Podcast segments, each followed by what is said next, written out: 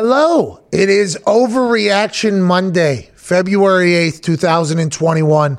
Last one of the season, huh? Wow. Last one of the season. We had a hell of a run. We appreciate you all for enjoying the ride of an NFL season alongside of us. We appreciate you telling your friends about this show. We appreciate you, uh, if you hated the show, for not saying the show was bad. We appreciate the hell out of you for this NFL season. We really do. And I think we left it all out there on the field today. I do feel like today we did leave it all out there. Maybe not every day this season did we leave it. Most days, though, it was all left in these microphones. Mm-hmm. It really was. This show does stink, but we appreciate you for listening. Today, I think you're going to enjoy it. And then as we ramp up, let's have a hell of an off season. Hey, we're going to have a hell of an off season, but we need to enjoy what we just seen yesterday. To do so, let's get to some good conversation. Ladies and gentlemen, the 43 year old farm animal, the GOAT, wins in thrilling fashion in Super Bowl 55. And when I say thrilling fashion, I mean dominant from beginning to end of that entire damn game. They were in control when nobody thought it was going to happen. They won by three scores. Everybody was predicting that that could potentially happen on the opposite way. Everybody was thinking that the Chiefs could blow the Buccaneers out of the goddamn water, but instead, an old, wily veteran team down there in Tampa, mostly recruited by Tom Brady, even though General Manager Jason Licht and Bruce Arians did a fantastic job of assembling that squad. A lot of people went there strictly because Tom Brady was there. And all of a sudden, one year later, after having the most interceptions in the NFL with Jameis Winston and not making the playoffs for a long time, they are now Super Bowl champions. The team that had Antonio Brown join them with out a home before that. The team that had a Rob Gronkowski who was retired doing whatever he wanted, wherever he wanted, by the mm-hmm. way. He was a white tiger at one point, oh, singing yeah. and dancing mm-hmm. on The Masked Singer. He had a job on Fox for however many days he wanted to be on Fox. He was telling stories about how "Hey, if you trade me to the Lions, I'll retire. Was- his agent said that he's going to have a lucrative acting career if he wanted it. Everybody assumed that.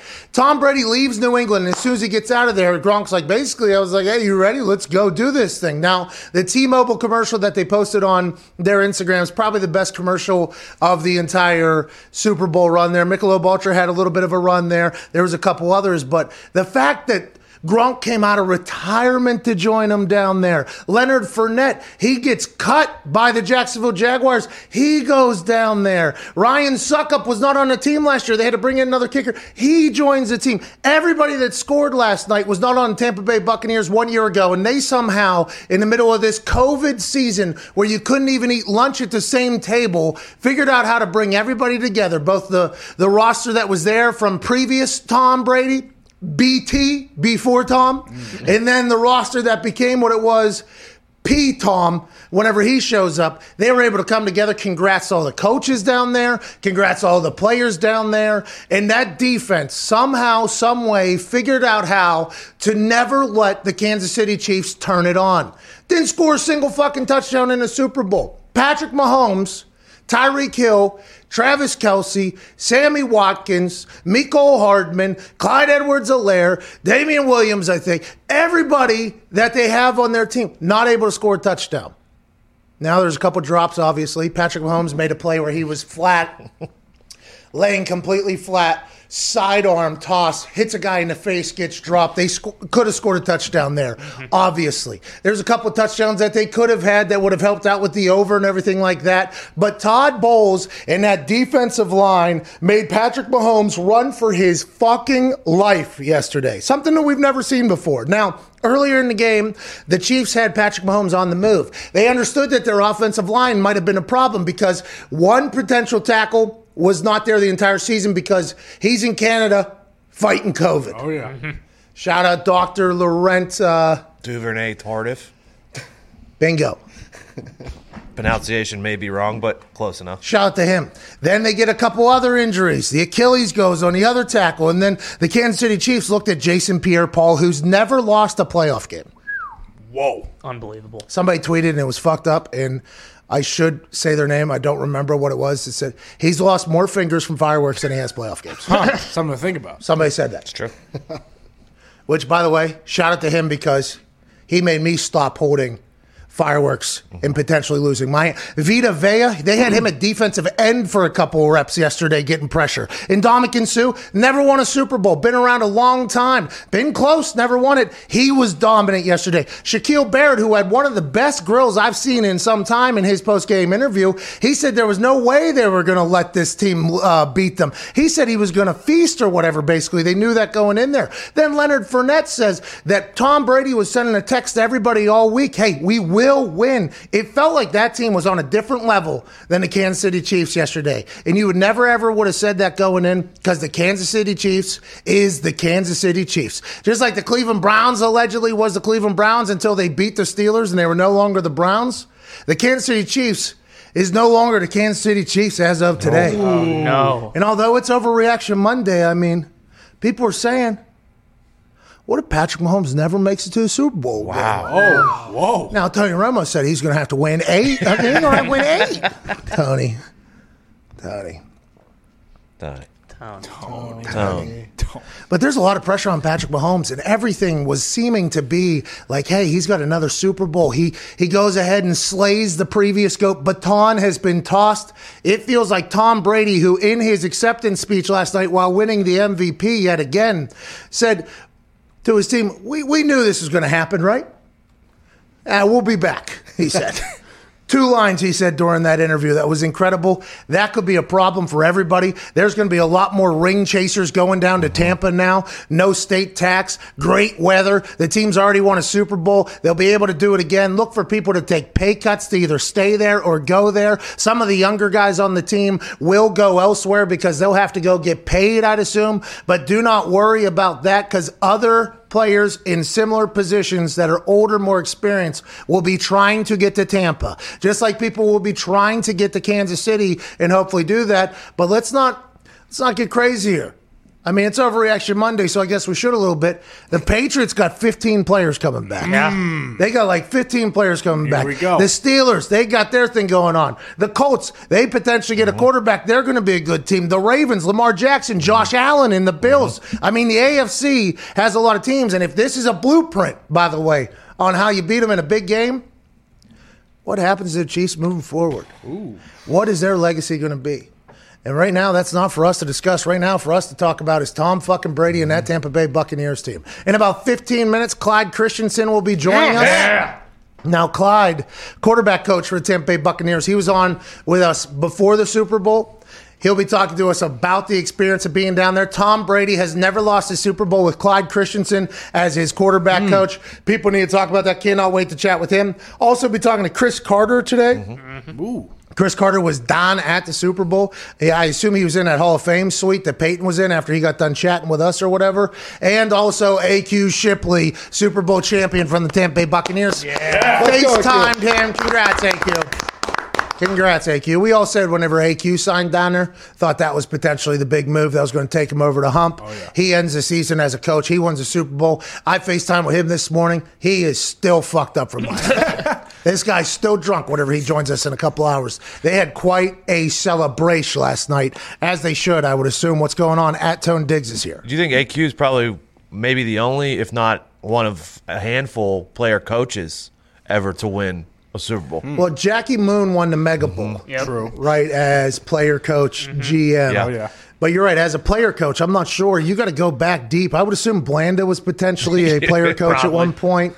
I'd assume there were, has been uh, have been others, but player coach AQ Shipley, undefeated in Super Yeah. Bowls, put that in the book. Maybe. I wonder what he was doing yesterday. Did he have the the earpiece in? Was he uh, saying, "Hey, we should run Leonard Fournette"? I think we're doing really well. the run game, and I think that's the story of this Tampa Bay Buccaneers team towards the back half of the season. There, whenever they started to figure it out, you got to remember they were seven and five at the beginning of the season, almost seven and six. They, if they lose that game, everybody's talking about oh, might not even make the playoffs here in the NFC.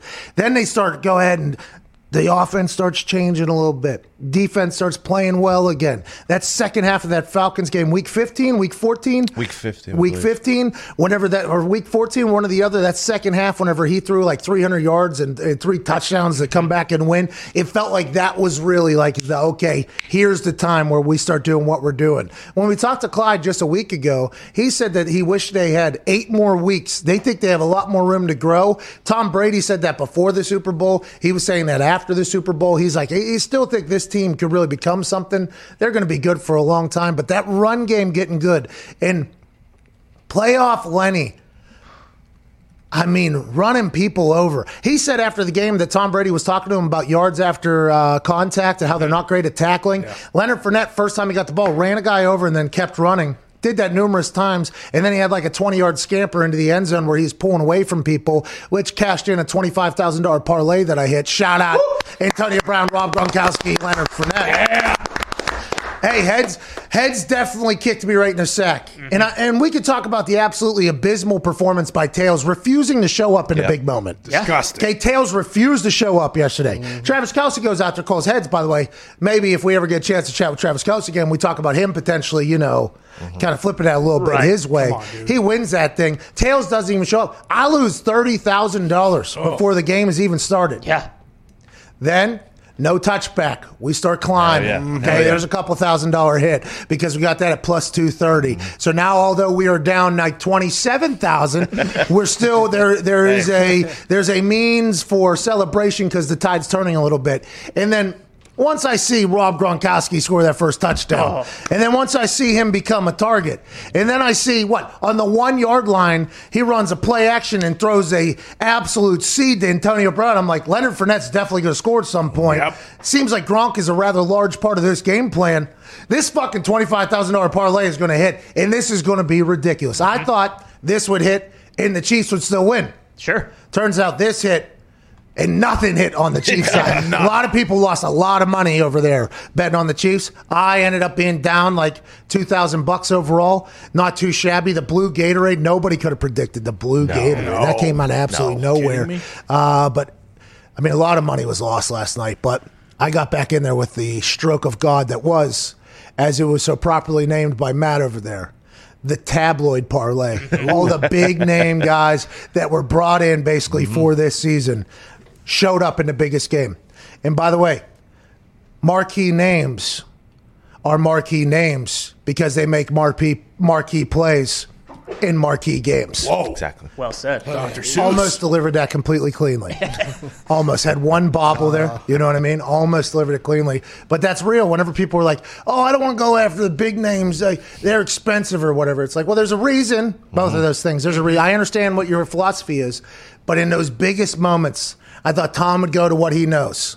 And what does he know? Well, he's got a Clydesdale that has the nimbility of a ninja with two toilet seats, his hands running around. That's Robert Gronkowski. Him and Antonio Brown, what? They do extra work in practice every single uh, period, every single day, they say. Assume that in the Super Bowl, in a big moment, he's going to go there. Leonard Fournette just felt like he was playing great football, and he was running his ass for another contract, by Yeah. the way, which not a lot of running backs get. I mean, that felt like it was easy.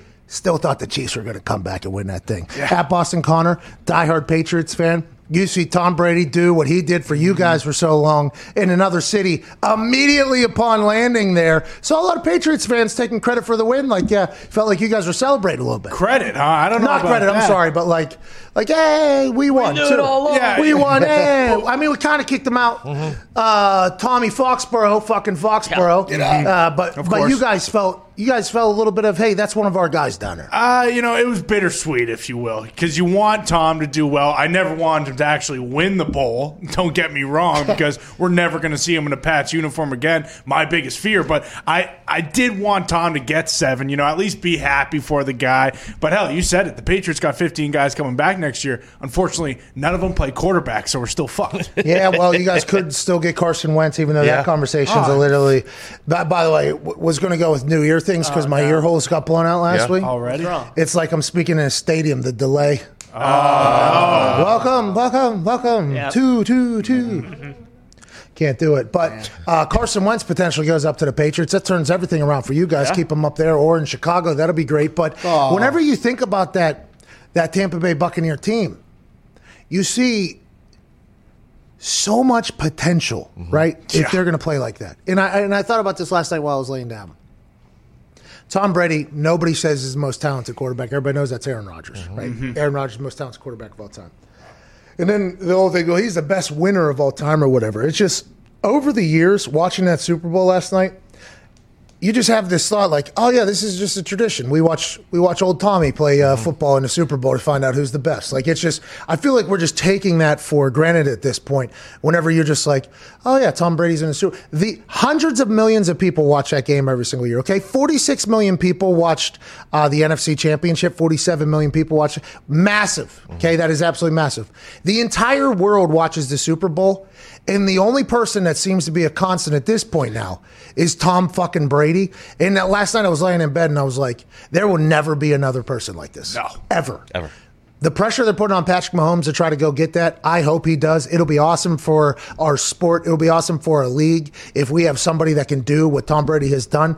But just becoming a tradition of watching this fucking guy win the biggest game in the biggest league every single year, it's insane. And I know he's lost Super Bowls, but he's there. His face is zoomed in with 200 million people watching, 170 people, whatever the case is. He is the league at this point. And I think it's never going to be able to be done again. But I assume people said that you know after Hulk Hogan, and then Oh, yeah. people said that after The Rock and Stone Cold. Then Cena came along, and Yep. then people said after Cena, you know, and it, and who knows what's what's going to happen with said situation there. But if Patrick Mahomes can do what Tom Brady does, obviously incredibly impressive. But it's going to take him what. 20 years of playing football if he wants to mm-hmm. do this. And that's, I mean, that is massive. There's no way we'll have another Tom ever, I don't think. And this could be, uh, I guess, a cold take that could come out in uh, like 2040 or something if that happens. But anybody that's expecting Patrick Mahomes to do, I don't think Patrick Mahomes is like, okay, I got to win eight fucking Super Bowls. I got to get to 20 of them in 10, or I got to, I got to get to 10 of them in 20 years or whatever, every other year. It's just, that's going to be a tall, tall task, especially, you know, if he's going to run in defensive lines and try to beat the mm-hmm. fuck out of him like they did last night or whatever. No, I mean before Tom came around, if you won four Super Bowls, you were the greatest of all time as far as winning Super Bowls. Now Tom's here, and then Romo's saying you have to win eight, which is double what normally has to happen. I mean, there's not a chance. There's no not ever going to be no, someone as successful as Tom Brady. Ever. In any sport. That's right. I'm joking. I'm joking. Did Brady finally Serena. pass Jordan? I mean, I mean, yeah, exactly. Serena, though, what she won every tournament, I think, for 15 years straight. Mm-hmm. I mean, I'm not a big tennis guy, mm-hmm. obviously, but I do remember being for like a solid decade or so where it was like, oh, Serena won another one. Mm-hmm. Yeah. Uh-huh. And then Tiger obviously had that run of dominance. Federer. Federer. Nadal. Federer, yeah, Nadal, that type of thing. But the team sport aspect of it, the biggest league, you know what I mean? The parity that's supposed to happen because of the way the league is run with drafts and salary caps and everything like that. It's unbelievable. Ryan Clark called him the, uh, his own organization this morning. Yeah. Like he's his own. The organization of Tom Brady has done this. TB12. Now it's only one year out of New England, obviously, Yeah. but him already having success and seeming to have that team ready to go for until he wants to retire is unbelievable. Ty Schmidt is here as well. Aaron Rodgers wins MVP this weekend. We will talk about that because you know it was an awesome run with him this year. It really was, and and who would have thought that the uh, NFC Championship was actually the Super Bowl? I mean, you know, it pretty much was. No one will no one will say that, but I'll tell you what. I don't know if the Packers would have would have laid an egg like that against the puck, the Bucks if given the opportunity in the Super Bowl. Just Well, something to think about. you know? NFC Championship was a hell of a game last night. Not so much. Zito is here. We'll talk to him about the poll. But joining us now, fresh off of his second Super Bowl dub, ladies and gentlemen, quarterback coach for the Tampa Bay Buccaneers, friend of the show, Clyde Christensen. I don't know if fresh is the right word, but uh, here. How's that? How was Oh, last night? What an unbelievable time, Clyde. What an unbelievable time last night. I would assume, much like every coach and every team and every game, you were very confident going in there. But as that night was unfolding, what was the thoughts going through your head? A guy who's been to three Super Bowls now, one, two, and been around football forever at this point. Oh, it was special. It's a good. It's a good day to be in Tampa Bay. I'll tell you that. It was a heck of a night, and uh, knew something was something was in the air. Every once in a while, Tom gets that look, and uh, sometimes I have a look in my three year old grandson said, "You're scaring me." And uh, sometimes Tom gets that look and he scares me, and I just get out of the way. And he had that look last night, so that that was one of those nights where you, you just there was a, a resolve in his eyes that was unbelievable. That was that really really scares me. I, I, I get away from him. Well, okay, so let's talk about that. And I hear the grandkids in the back, by the way. I hope everybody is celebrating. Hey, Grandpa did it. Yeah, Grandpa. I hope they're celebrating there. Even though you look like you could be a father to a very young child at this point because of the incredible moisturizing I think you've done throughout your. Let's talk about what was happening. They didn't talk about it on the show. Tom Brady goes to the sideline. He's yelling at the sideline. No, something like that. Was that a call, a play call, a a what was that? What was he yelling about? We didn't get much talk about that on the broadcast last night or afterwards. Yeah, I don't know exactly. He, you know, he just, he just he wants everyone on edge, and he, you know, he thinks if there's one little lapse, you know, and and just we blew a couple opportunities in that thing early. He wanted to make sure that didn't keep happening, and you know, he's he's been in enough of them. He knows how they go, and he just he just kind of has a feel for how they'll go. And uh, if he feels like, hey, we missed on that goal, they had a goal line stand, and had give him, you know, give him a, give away some points right there, and so he'll he'll he'll get after some folks, and just in a positive way, but but uh you know, he, he, he knows how these games go and he knows they can slip away fast. How on the offensive side, I had a uh, parlay that hit. Um, Gronkowski touchdown, Antonio Brown touchdown, Leonard Fournette touchdown, Gronk over receiving yards. Okay, so that hit for twenty five thousand dollars, Coach. I mean, you had a great night last night. You had a great night last night. Obviously, I hit for twenty five grand there after losing thirty thousand on a coin toss. But whenever you, whenever you see this is your first year, I think around Gronk and around Antonio and Leonard Fournette and the guys that kind of got added to this Buccaneer squad because you were there last year with BA and Jameis and everybody. What was it like kind of watching this team form with the new guys coming in out of retirement? Some guys out of a lot of question. Leonard Fournette just got. What was it like kind of watching that whole offense come together in this crazy COVID protocol time?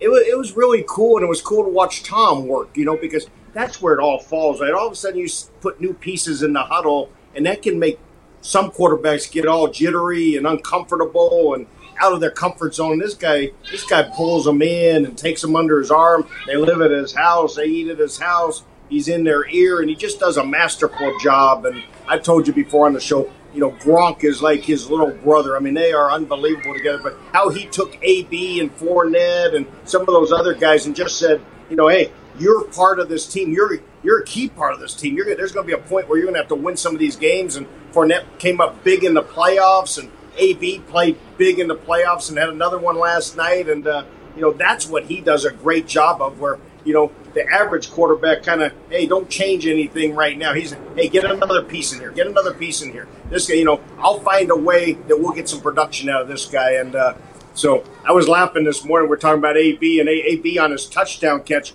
was supposed to go down and in and then pop back out. He goes out and pops back in, and you know I'm kind of going through the head. Well, did he run the right route? Did he just do opposite of what he was supposed to do, and we hit it for a touchdown? And and uh, and that that was the case, and that and that's where Brady doesn't get thrown for a loop. He just hits the guy. Hey, you get open, I'll hit you, and uh, that's where he's pretty darn unique. A lot of quarterbacks are, hey, he's supposed to do this, A to B to C. This guy, hey, you know, AB goes C to F back to and it just hits him for a touchdown. And uh, it was unbelievable. I'll give you one funny story from our last quarterback meeting, and unofficial, don't get it. But we walk in and he and and talking about your betting, but Brady was talking about. He goes, "Hey, I got an idea. There's a half yard over under for me rushing for a half a yard in the Super Bowl." Here's what I'm saying. We all put in $1 million, and in the first time they're in 2 3 techniques, I'm going to gain six. and we're going to sit on that thing and protect it the rest of the way, and we're going to fund our off season. And, uh, and so we were all. I go, you can't, can't. He goes, I promise you, if we have a million on it, I will not get sacked. We will not lose the five yards. So we didn't do it, FYI, for the record. There, uh, IRS and uh, it was just a joke, just a joke. But uh, he was funny because he knew someone had told him, "Hey, there's a there's an over under for you rushing for a half a yard in the Super Bowl." So Hey. the quarterbacks all talked about, "Hey, we may all throw some money in there and uh, and see if we could uh, pay for a nice hysterical. Bahama Clyde, vacation or something." Clyde, there was like thousands of bets last night. I'm sure we could have bet somewhere on how you would be wearing your mask if like deep Yeah. enough. If you look deep enough, there was betting on everything because you know last game of the season, and for you, it's always tough whenever you have the last game of the year. You know, especially obviously for a guy who's been in the game this long, you have a lot of feelings for your players and care for each other, and you know season ends, you don't know what the team's going to look like next year. You have no idea who's going to be back. You have no clue. Tom, during his speech last night, said, We'll be back, I think is what he said. We will be back or whatever. And then he told the group, he was like, We all knew this was going to happen, right? We all knew this was going to happen, that type of thing. What are your thoughts going forward? It seems like you guys are only going to get better.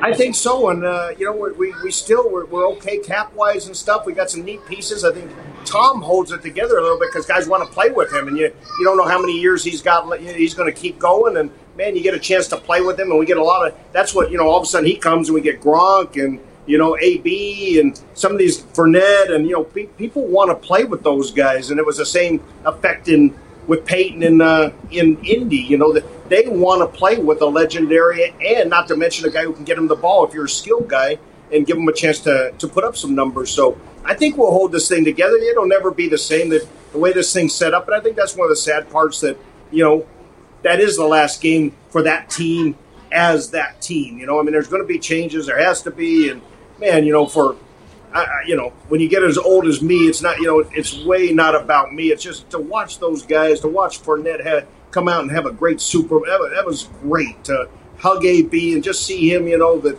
there's a guy who maybe things weren't going quite the way he had drawn them up, and you know now to come in and just have those touchdown catches down the stretch, and you know just have fun playing football. That, that that's special stuff, and you've been there. That, that that's that's really that's a that's a special couple hours. You know, couple hours after that game when you just are hugging and man, oh man, it, it's it's cool, really cool.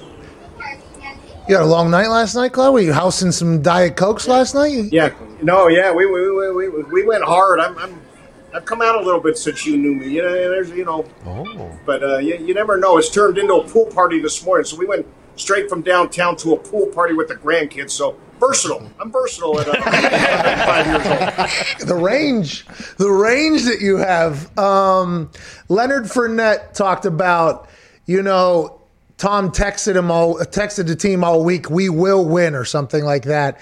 Uh, not 100 percent sure if that's accurate or not. You can clear that up. But also, uh, somebody last night, I forget who it was, said I think it was Shaquille Barrett said Tom spoke to the team before the game. Was that at the hotel? Was that what was that whole thing? And has this been like a a very interesting thing to watch with Tom, like watch him operate and see like why Tom is Tom here. Absolutely. And I think, you know, I don't think he even ever had a doubt. I think I shared last time, like, we played so bad in that opening game, and he gets on the bus, he goes, Hey, I know exactly what we got to do. And, like, he just has that assurance. BA has that same swag that, you know, I don't think there was ever a doubt that we weren't going to make the Super Bowl and win the thing. And, uh, you know, I was I was sitting there going, "Geez, I don't know if we'll be 500 if we don't get playing better." And uh, but those those guys, he just he just sees it and and just has a great feel for it. And and uh, so he he gave a heck of a talk before the game to the team and just talked about you know what the you get to this point and to win this thing and you know this team will always be this team that won a Super Bowl together. And you and I share that you know like like just when you do things special together it's, it's for life. And uh, that's what's great about our sport. That's why you know I think that's what's kept me in coaching for 43 years man to to you know I don't know where you get that. I don't know I don't know that uh, the State Farm agent has that same feeling for his fellow workers and you know that you just you just you know not to knock State Farm agents I love my State Farm agents. I love State Farm agents. I'm just saying there's nothing like that locker room and there's nothing like a bunch of men in total joy and just achieve something together. It's it's it's I don't know where else you find it. I, I couldn't find it anywhere else and that's why I've done what I've done for for all these years and get such a kick out of seeing guys be successful and have fun and uh, and uh, really really a joy. You would sell so much insurance though, dude. Oh Man. you'd be racking up money forever in that insurance game if you, uh, you know. What I, mean? I know coaching's great. Hey, coaching's great, but you would have been great. Well, starting next week, I'll be fighting for my life again for the next year. So, uh, you know, I may be selling life insurance. for a coach, that's always a reality. So, you know, the more relationships your staff, I may, I'll be in the studio there trying to sell, sell a couple term policies. So, but right now, I'm right now I'm going to enjoy this one for at least a week or two, though. Yeah, you should. Uh, you deserve it. The the Tom talking to the team before the game is that does B, does he tell BA that? Does BA get a feel for that? Was that like how does that? Is it organically happen? And does he just stand up and just start talking? Like how's it work? Here's the genius of BA. It organically happens, but BA lets people be themselves. Like stuff that drives the average coach crazy, he's good with. It's just who they are. You know, they all have such different personalities. I think Andy Reid has that same quality that he lets those guys be who they are. And if, if Tom, you know, he trusts Tom to the max, you know, and, and so if Tom says, hey, okay, coach, good. Hey, everyone else up in here, I need to, you know, let me talk to the team for a second. And, uh, coaches all kind of rolled out of there and I kind of hid in the corner to hear what he was saying. And, uh, but, but he, yeah, so, so BA is great with that. That's where he's, that's where he really is a genius, and he doesn't get rattled by the little things that maybe some coaches would, including me, throw them all off track and get us out of our lane. You know, he's he's phenomenal that way. Well, as soon as he got the trophy, uh, he said, "It's for all the coaches and players. I didn't do a damn thing." said it was a it was a hell of a speech, and why BA is BA. Go ahead, Ty. Coach, I'm assuming with uh, Tom, it, it, he makes it kind of impossible for it to happen. But how do you keep like the team in the third quarter when you guys the game is basically over? How do you make sure these guys keep their foot on the gas and don't let uh, a team like the Chiefs crawl back into it? That, who's wearing a Patriots? Yeah, that's Right Connor. here. Yeah, that's Right Connor. here. He loves Tom though. Nah. They, uh, you know, you know what? That's what you don't have to worry about that with Tom Brady. When you have great leadership, you don't have to worry about the third quarter because he's not going to let that. He's not letting them take the foot off the gas. And uh, the guy who also is just like that is BA, and B, BA is the guy at halftime. That that halftime drive, like you know, I'm old school.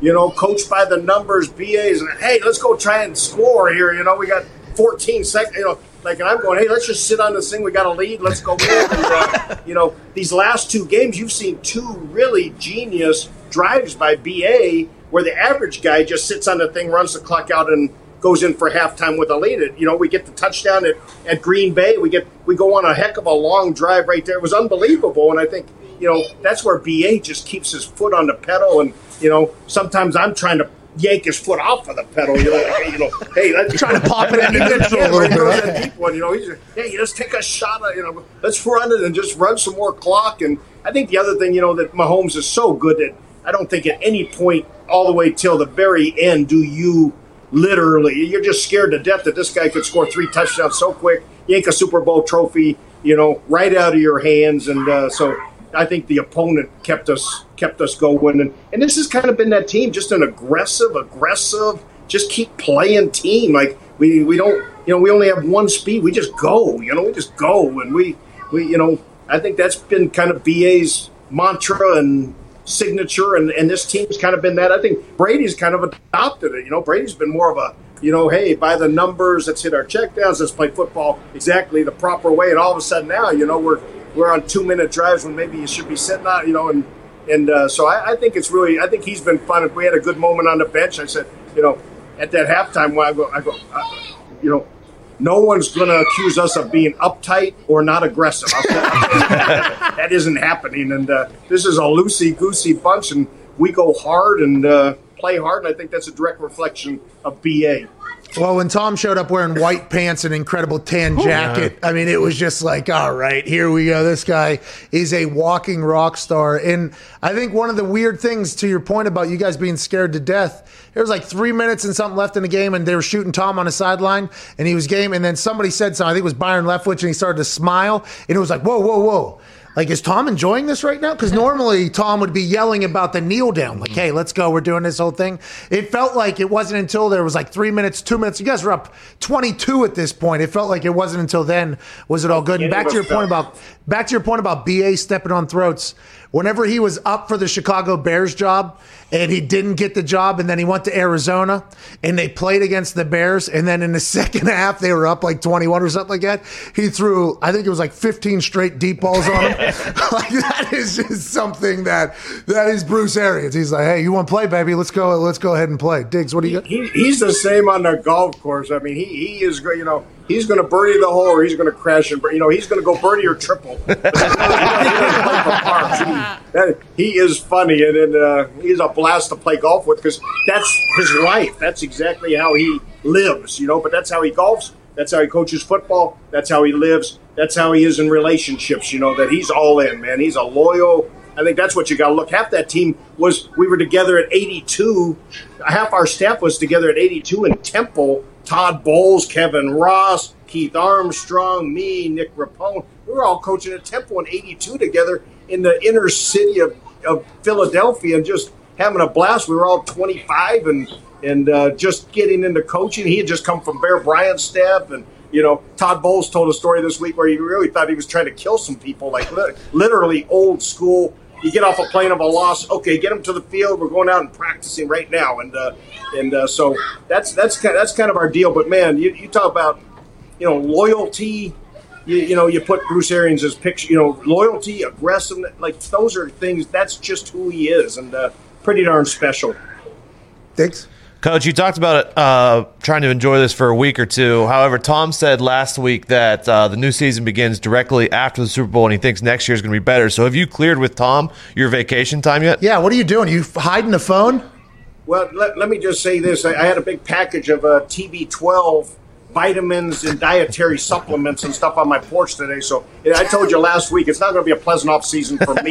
but uh, but uh, what, whatever he's doing, I'm taking it because that that sucker for 43. You start trying to find someone who accomplished very much at in their 40s, and it doesn't happen in the NFL, and especially at quarterback, just doesn't happen. Rare ground. I'll give you a great story. So last night, you know the if you've been in these things, like all of a sudden the horn goes off and families are coming down and people are flooding the field and they're putting up, you know, the stage, etc. So I never see Tom. I never saw Tom after the game. I, I, I didn't, never saw him. And uh, I had my granddaughter down there and I'm trying to get her around and, you know, get her to the right spot. So I didn't end up seeing. So I go to bed whatever time, 3.30 or 4 this morning. And I go, you know, I'll get my moment with him and just, you know, and, and then all of a sudden at about 7.45, I get a FaceTime call and I'm you know I'm literally just getting sleep out of my eye, and he's laying there relaxed, and he just you know it's Tom, and he just goes, "Hey, coach, you know I didn't find you last night. I didn't get a chance to tell you how much I've appreciated it, Oh. you and your work in this year, and uh, you know so there he is FaceTiming me at eight o'clock in the morning, seven thirty in the morning, first thing, and and that's who he is. That's that's who the guy is, and uh, he's talking to my grandkids. They're all crawling all over the thing, and uh, he's talking to all the grandkids and just laying there relaxing. And after with ten trillion things on his plate to do today, he picks up the phone and just makes sure that hey, coach, appreciate you, and uh, and man, lot lot of lot of what a heck of a year we had together. Hey, we appreciate you too, man. You're the best on here, coach. Good, good stuff. I appreciate you guys. I can't think of a better place to go have fun and celebrate after a Super Bowl than this show. Hey, You know- you hey guys know how to anytime you want to come on here. Clyde. Hey, you win a couple more Super Bowls, you come on here anytime you want. Congratulations. I appreciate you. Late quarterback coach for Tampa Bay Buccaneers, Super Bowl champion for the second time. Clyde Christensen. Thank you. Blessings. Appreciate you, man. He's the best, dude. Yeah. All right, quick story. he does that when uh, you're doing anything with him too. You'll bring something up, you'll mention something, and he'll be like, "Oh, good story," and then he'll just like start talking about it. I mean, he's talking about coaching in the '80s or whatever. He's been around a long time. Any coach, right? He has a connection with any player, basically. AQ was telling me the last time. Uh, whenever the NFC Championship game, whenever they were in Lambeau or whatever, AQ and Clyde were sitting on the bench before the game or whatever, and Clyde would go, "We used to have great battles up here. Reggie White, oh, Tampa used to be in the same division as Green Bay. I used to come up here every single year. It was a battle, cold, cold, cold, but a battle. He's just like at quarterback coach, which is where he's kind of made his entire career. He's been offense coordinator a couple times, but he really finds his groove at that position coach level where it's like you can still be because he can go fight for Tom in the meetings as opposed to like the offensive coordinator who has to kind of uh, like kind of talk. I don't. I don't say anybody's talking down for Tom, but the offensive coordinator and the head coach, right? They're kind of like the ones that are supposed to be in charge of the, the position room. Quarterback coach, he's always been like the ally of you know like if the quarterback wants something changed, Clyde's job is to help that happen, but attack from a different different angle because so he's always been allies with basically all of his players. So it's always just like uh, he has stories for that gets along with everybody. Fucking OG in this football thing. I love that man. Him and I going through full practices on Saturdays, me having to go through plays, him holding a call sheet, and then just, uh, all right, number two, if we get to number two, go ahead, this will be, blah, blah, blah, blah, blah. All right, go ahead, go. Ducks, please, ducks. Here go. good, good, good. I think we can do a play action. no, obviously he had no control over that, right? It was just his job, him and Frank Reich's uh-huh. job to get me ready for that. But them hyping me up, Clyde hyping me up. He's like, first play we're going to do, they're going to think we're they're going to think we're running it. What are you going to do? Yep, you're going to pull it. You're going to throw that. TY. TY down the seam probably. 60, 70 yards. I see it. He's just always upbeat, always positive. I got a chance to play on a football team in the NFL that happened to have a guy playing quarterback that went into the Hall of Fame just last night officially. Mm-hmm. A man who walked through a casino and told me, hey, how about that red 18? And then walked off and proved to me that this guy is potentially a time traveler. A man that outworked every single human I'd ever seen in my life, was way too nice to me, was a quarterback in two different cities, winning Super Bowls for both. Ladies and gentlemen, a name synonymous with the game of football in the league that it is. Joining us now, Peyton Manning. How are Thanks, you? Pat. I'm gonna take you take you with me everywhere with that kind of introduction.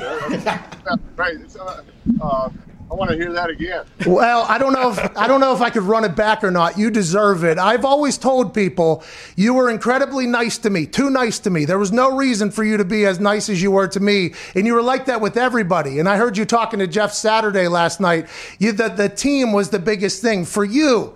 What was it about football you think that made you just fall in love, like and play forever and dedicate your entire life to it? Yeah, Pat, just that, just the team aspect of it. Uh, always like team sports, you know, where you got guys to help you if you're having a tough day, and uh, you can help them if they're maybe struggling. And we're sitting on the bus uh, right here. I got Calvin Johnson in front of me, Alan Faneca, John Lynch, and Charles Woodson, Drew Pearson are on the on the bus behind us. But that's all we've been talking about is is the teammates uh, like yourself, the memories, the locker room talks, the plane rides that, was the best part about it. I mean, the, the, the football playing was great, but if it was just that, you didn't have those friendships and memories that you made with those guys that you were working hard with, the equipment managers, uh, all of it. It all mattered to me, and uh, it, has been fun kind of going down memory lane these past couple days. Well, I appreciate you joining us, especially from where you're joining us at right now, because we'll just say that the entire Hall of Fame class of 2020 was on the show, because I do believe they've coughed in the background. You know, I heard them. I heard him back there. Um, taking a trip down memory lane, I'm sure was awesome. Uh, your relationship with Jim Irsay is one that's very fascinating to me. Okay, because whenever he made the decision, they made the decision to move on, and you go out to Denver, and the press conference happens and everything like that. Our world changed drastically back in Indianapolis, by the way. I don't know if you heard or not, but everything changed drastically back there. Then you go on, you have great success at Denver, and now. I just saw a picture of you getting out of, I think, a 757 that was from Jim Irsay. What was that, and have you ever been in that plane before? It was, uh, it was I, I thought it was like a, the team plane to fly all of the Indianapolis Colts. I, uh, literally, I mean, it's got the logo on it, uh, Pat, and uh, it was awesome. But look, that's just Jim. Pat, I had a wonderful 14 years there. It, it's obviously the team that I wanted to play for always. Things happen. I got injured. Uh, you know, Colts get the first round pick. you know, to be bitter and to be, you know, frustrated – it's like it ruined everything you worked for in those 14 years. So Jim Irsay drafted me. He always had my back, and so um, I, I, understood the, the, the decision he had to make, and no hard feelings. And uh, for him to send his plane to fly me and my son down here, uh, it, it was a great, great gesture. A lot of room for me and Marshall. We were throwing the football. So, pretty, uh, pretty, uh, pretty cool experience. Pretty cool father son weekend. Yeah, I could fathom, and I'm I'm happy you're enjoying fatherhood. You know, and I think that's something that I'm not 100 percent sure if I ever talk to you about. But I think the world, by the way, as he's moving from event to event right now, you are the best, dude. Where are you headed right now? I'm going to the game. I'm going to the game. I got Lynch. I got Faneca. I got these guys in the background. So, Boys, uh, how you? Congratulations! Congratulations, boys! All right, Peyton. Oh, hey, there he is, Marshall. I hope you enjoyed that plane, pal. Hey, Peyton. last thing here. Um, you talking to Tom Brady? You becoming friends with him? Uh, it was interesting to watch. Oh yeah, take the photo. Take the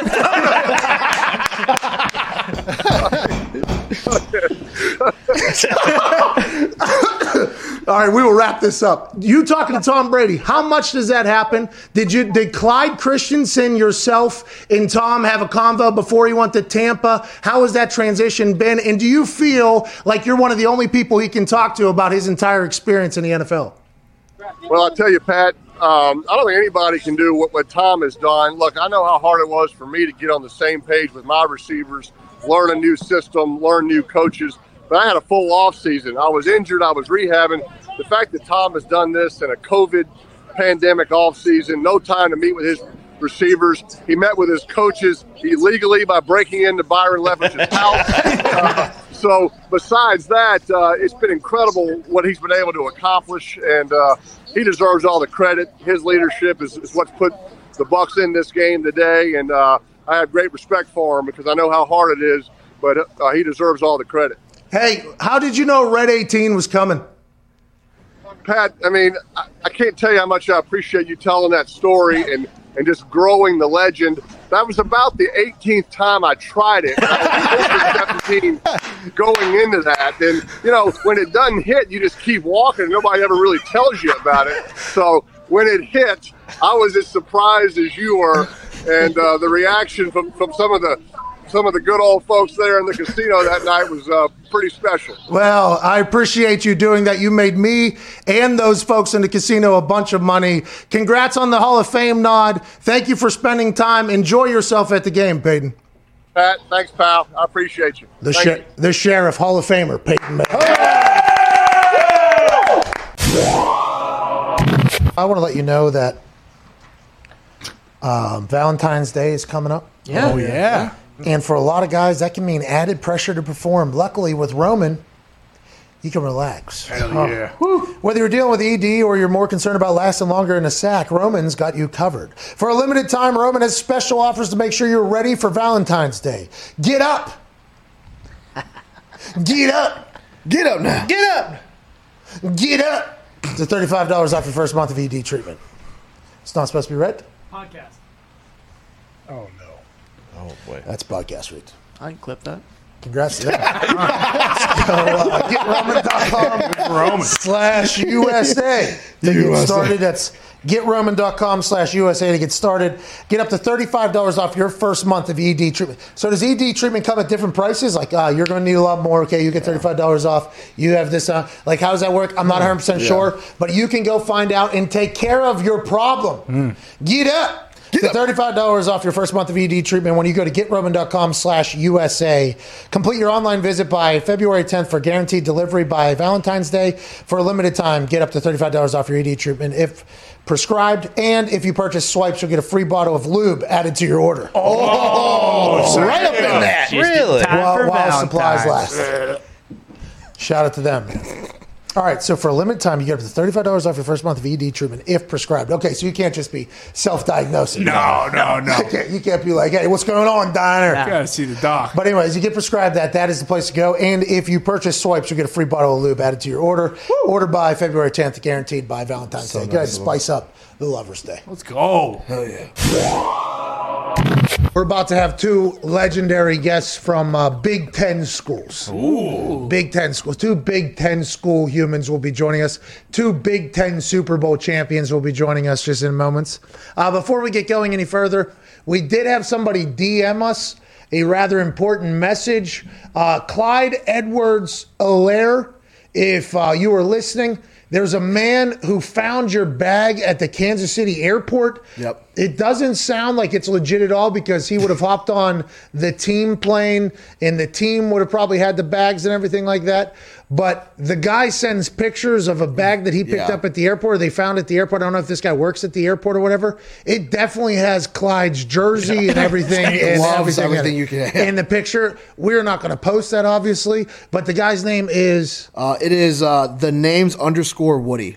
So the actual underscore and then Woody the names underscore, Underscore Woody. Woody. with a Y or IE. uh, with a Y. C E H. Your shit's in this guy's. This guy has your shit. We just saw the picture of it, and it's it would it would not be we would not be doing the world a favor. It sounds like it's probably not real, but the pictures are pretty damning. Yeah. Clyde, this guy wants to give you back your stuff. Hopefully, he doesn't rip you off in this whole thing. At the names underscore Woody. Yes. I assume he works at the airport. I have to guess. Yeah. Hopefully. Hopefully, why is he going through bags? Yeah. True. Hmm. Woody might be a scumbag. But Woody also potential hero in this thing. Yeah. Clyde, if you need a bag, go ahead and get that. Speaking of needing a bag, I would assume this man is needing a bag to potentially puke in, or maybe a bag uh, to uh, of water, you know, to to chug down. I would assume he had a very long night. When I talked to him earlier, it seemed like he was still in the middle of the celebration, even though he had just woken up. Uh, alongside AJ Hawk, ladies and gentlemen, Super Bowl champion, player and coach. AQ Shipley. Hey boys, AJ, how's it feel to be a Super Bowl champ? Looks like there's only two of us here, huh? Ah, oh, yeah. Feels good, man. Congrats. Hey, congrats. Congrats. Thanks for allowing me on this Super Bowl conversation with you two. That is very, very nice of you. Now, interesting conversation to be had about that, though. Whenever you became a free agent and we saw what was going on down in Tampa Bay, I thought about getting back in shape and going and trying to kick down there. Conversations with you, you were trying to get down there. It felt like everybody that has ever been around BA or Clyde or Tom or everybody kind of knew what was going to happen down there. Here we are months later. You signed down there as a veteran that was in free agency, backup center, play some games, bruise your spine, start coaching. Now you're a Super Bowl champ. This has to feel pretty good for it to come to fruition the way you thought it was potentially going to. Man, it couldn't be better. I mean, we, we talked about this, you know that. I mean, I tried to get down there um, as soon as Tom went down there, just like a lot of other guys around this league to try to get down. My voice sounds terrible. I am still fucked up. I apologize. You deserve it. Hey, uh, pal, you deserve it. You deserve it. Thank you. man. But God, it came. I mean, it it was it was so fun to be a part of. I mean, and you know, you sit there, we're seven and five, and it's like, man, we got to get this thing rolling. And then you reel off what is it, nine or ten in a row. I mean, it was it was it was an incredible thing to be a part of. It was incredible to watch this thing roll. And I think I listened to your show the other day, and I heard Clyde Christensen say this, who, by the way, was on the show earlier, I think, right? And Yep. uh, he said we need another eight games to play our best football. And I think he's probably right. We were just getting better and better and better and better. And Tom just kept getting more comfortable and kind of putting his own nuances on this thing. And uh, last night was a thing of beauty. And can't say enough about our defense, too. They played out of their minds. And uh, to limit that team and that offense and how talented they are to zero touchdowns was a thing of beauty to watch. AQ, you know, obviously firsthand, like how tough it is to, to block up teams that are rushing the passer so well, and, and what you were able to do with the Bucs. They're running a lot of twists and games and stunts and everything. How tough is that? Because we know the the Kansas City O line was kind of patchwork together with injuries. Like if you're not that experienced together, how tough is it to block? so hard. I mean, offensive line is probably the those five guys have to be in unison, and it's so it's so crazy to think like, okay, you just pull one guy out, and you're so used to playing with a guy for 10, 12 weeks, and this new guy that's in plays just a little different, steps a little different, and you're expecting him to do something maybe a little different again, like you said, on twists or passing off stunts or doing things like that, and it may be completely different than what you what you've been used to all year. So.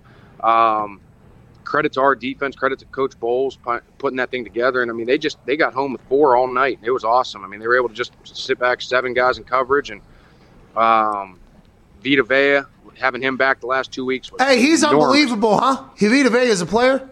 He's unbelievable. I mean, I've had a go against him since the minute I got here. I mean, he's 375 pounds and as athletic of a guy as anybody that's 300 even 290 i mean he's he's such a good player and he made such a difference and key contribution the last couple weeks having him in there What was your coaching style going in a Super Bowl? You know, did you like to keep the boys loose out there? You know, as player coach, you know, what was your style going in there?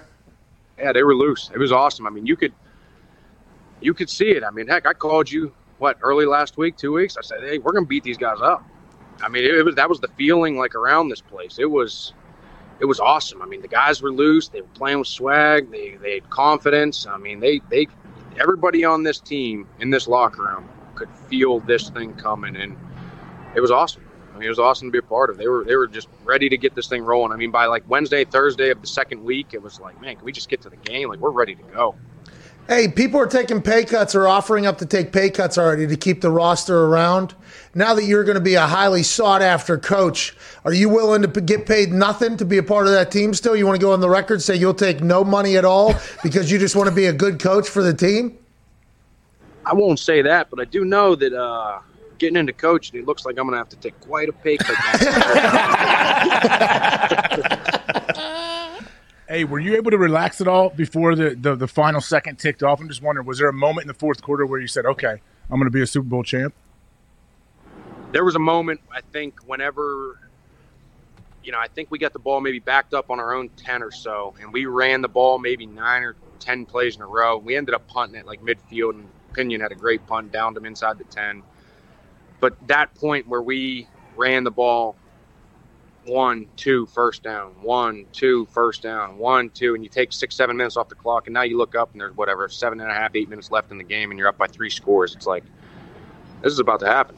This is about to happen. So, I mean, that was that was a pretty cool moment. And then once it hit around four or five minutes, I mean, you start seeing guys hugging each other on the sideline. It, it was it was it was real. It was awesome. Hey, talk about the offensive side of the ball there as the season went on. Obviously, you went from being player to being coach, so you're seeing all angles of that offense being developed, whether it's Tom introducing more stuff into BA or BA introducing a more like, hey, we're going to go for it type mentality into Tom. The evolution of that offense, if you guys did have another eight weeks, what do you think would continue to add to it? Why do you think it started gelling late from your uh, particular viewpoint on the whole thing? Why did it start going? I think uh, just the more and more comfortable Tom got, that was it. I mean, honestly, I mean, it was the other guys were comfortable with the stuff, and the more and more comfortable he got, they, I mean, you can look back at all of the years the BA's coached quarterbacks. In year one in his system, they've struggled a little bit. They've thrown more interceptions. Tom did not. You know, he was willing to not try and force things, but it's just he had to just keep getting more and more comfortable with the things. And when he did, I mean, now now the protections were shored up. You knew he had answers for everything. I mean, he, has, he had his hot routes versus blitz. He had his sight adjustments versus versus blitz. He had, you know, his cover zero protection pickups. I mean, he had everything dialed in from the for the last half of the season and had an answer for everything. And you know, when he's played the game as long as he has, he's seen it every defense. He's seen every single defense there is to throw at him, and so you know he sees this coming. He knows who can cover based on rotation and things like that. And then it's like, okay, cool. These guys have a, have an option to come, so we're just going to pick these guys up and dice them up, and that's that's And what he you're was able to saying- do the last half of the year. You're saying the big reason why people struggle is because even if you're the smart, Carson Palmer struggled in this, and he's known to be like a cerebral quarterback. Jameis Winston threw for a lot of yards, but he struggled in that offense. I think Ben Roethlisberger potentially, and everybody turns the ball over. It's not because they can't learn the system. It's because they haven't been through the system with anything popping off out of like the ordinary, right? Like for instance, in practice, you practice a play. You might know this play inside and out because you're an incredibly smart. But if they show you something that you haven't seen against this particular play, you don't know which option's the best option. Is that what you're saying there in like a much Yeah, easier and there's, fashion? and there's so many different nuances within each route, right? It's it's you know everything looks great on paper, and it's like okay, cool. Versus this coverage, we're going to do this, right? And then what happens then when they're showing cover two and they're rolling to cover three on the snap? Then your route and every every single um, situation changes on the fly, right? That it's just like being an offensive lineman. It's like, oh yeah, this is great. I can pick everything up whenever I see it on paper. But then you get live bullets flying, and we're playing the Packers, and AJ's running the Sam Mike blitz, and it's like, okay, now instead of just having the clean lines to oh you got this guy to that guy it's now it's now everything's moving and now everything's completely different. So seeing live bullets in this system is completely different than going through it in training camp or going through it in the first seven eight weeks of the season. And now you get 10 12 weeks in and you know you've seen it and things are rolling. AJ, did you ever get in on him?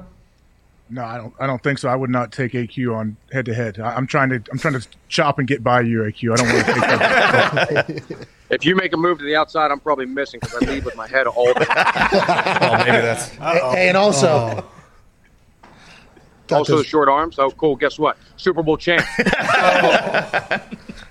You're right.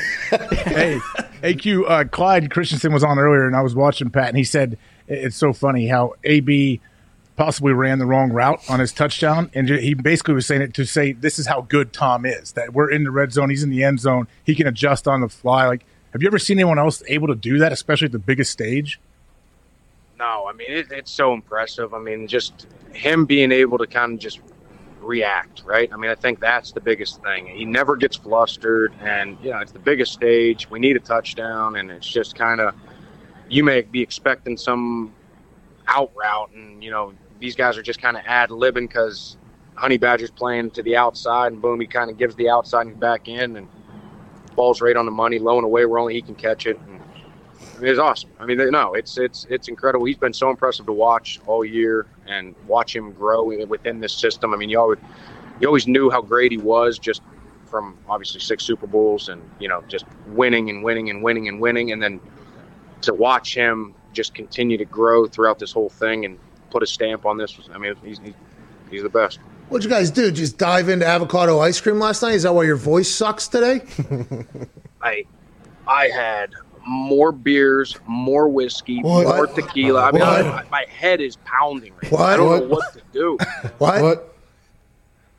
Uh, don't start this wrestling promo bullshit. All right? What? What? What? What? Did you have a performer? Hey, let me know when you're done. What? What?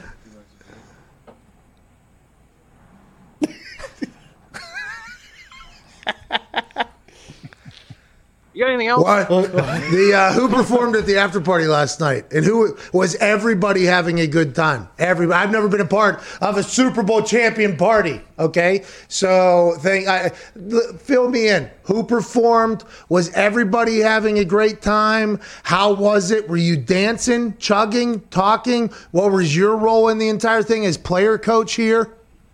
Yeah, I mean, it was awesome. Yeah, Drake and Migos. Not much of a Drake and Migos guy, as you could tell. More of a five finger death punch guy. I didn't think they were going to be performing. That's what everybody would think. Yeah, five finger death punch. Yeah. That's what everybody would think. Yeah. Yeah, that's exactly right. But uh, no, it was awesome. I mean, it was guys were just having a good time. Everybody's up till wee hours of the morning. I'm walking around Tampa just trying to find bottles of water everywhere I go right now, and uh, hasn't been successful. My voice is destroyed. I mean, this Yeah. is unbelievable. I don't know when it's gonna. I don't think it's ever gonna come back. Probably not. That'd be a good little scar to have for the rest of your life after winning a Super Bowl. I'm happy to hear you guys were all wearing masks at that party, though. Digz, what do you got? Thank you. So where does it go go from here? Did Brady get Bill Gates' yacht and you guys meet there later later today? Do you go straight to Tom's house? What's the next move in the celebration? Smart. Congrats, by the way. Hey, thanks, guys. Thanks. Uh, I don't know what the next move is. I think they're trying to work out the fact if, if they can do a parade, this COVID thing. You know, a lot of a lot of a lot of protocols. You. Did, didn't somebody say they thought it didn't even remember that? Oh, That's right. yeah. Digz. Oh Something yeah, I think we have it on tape in actually. Arizona. I don't know if it still is in Arizona. You know, it's. I mean, the guy just let. I mean, they're just letting it open. I mean, some they act like it doesn't, but this thing's a this thing's a real thing, and Nice.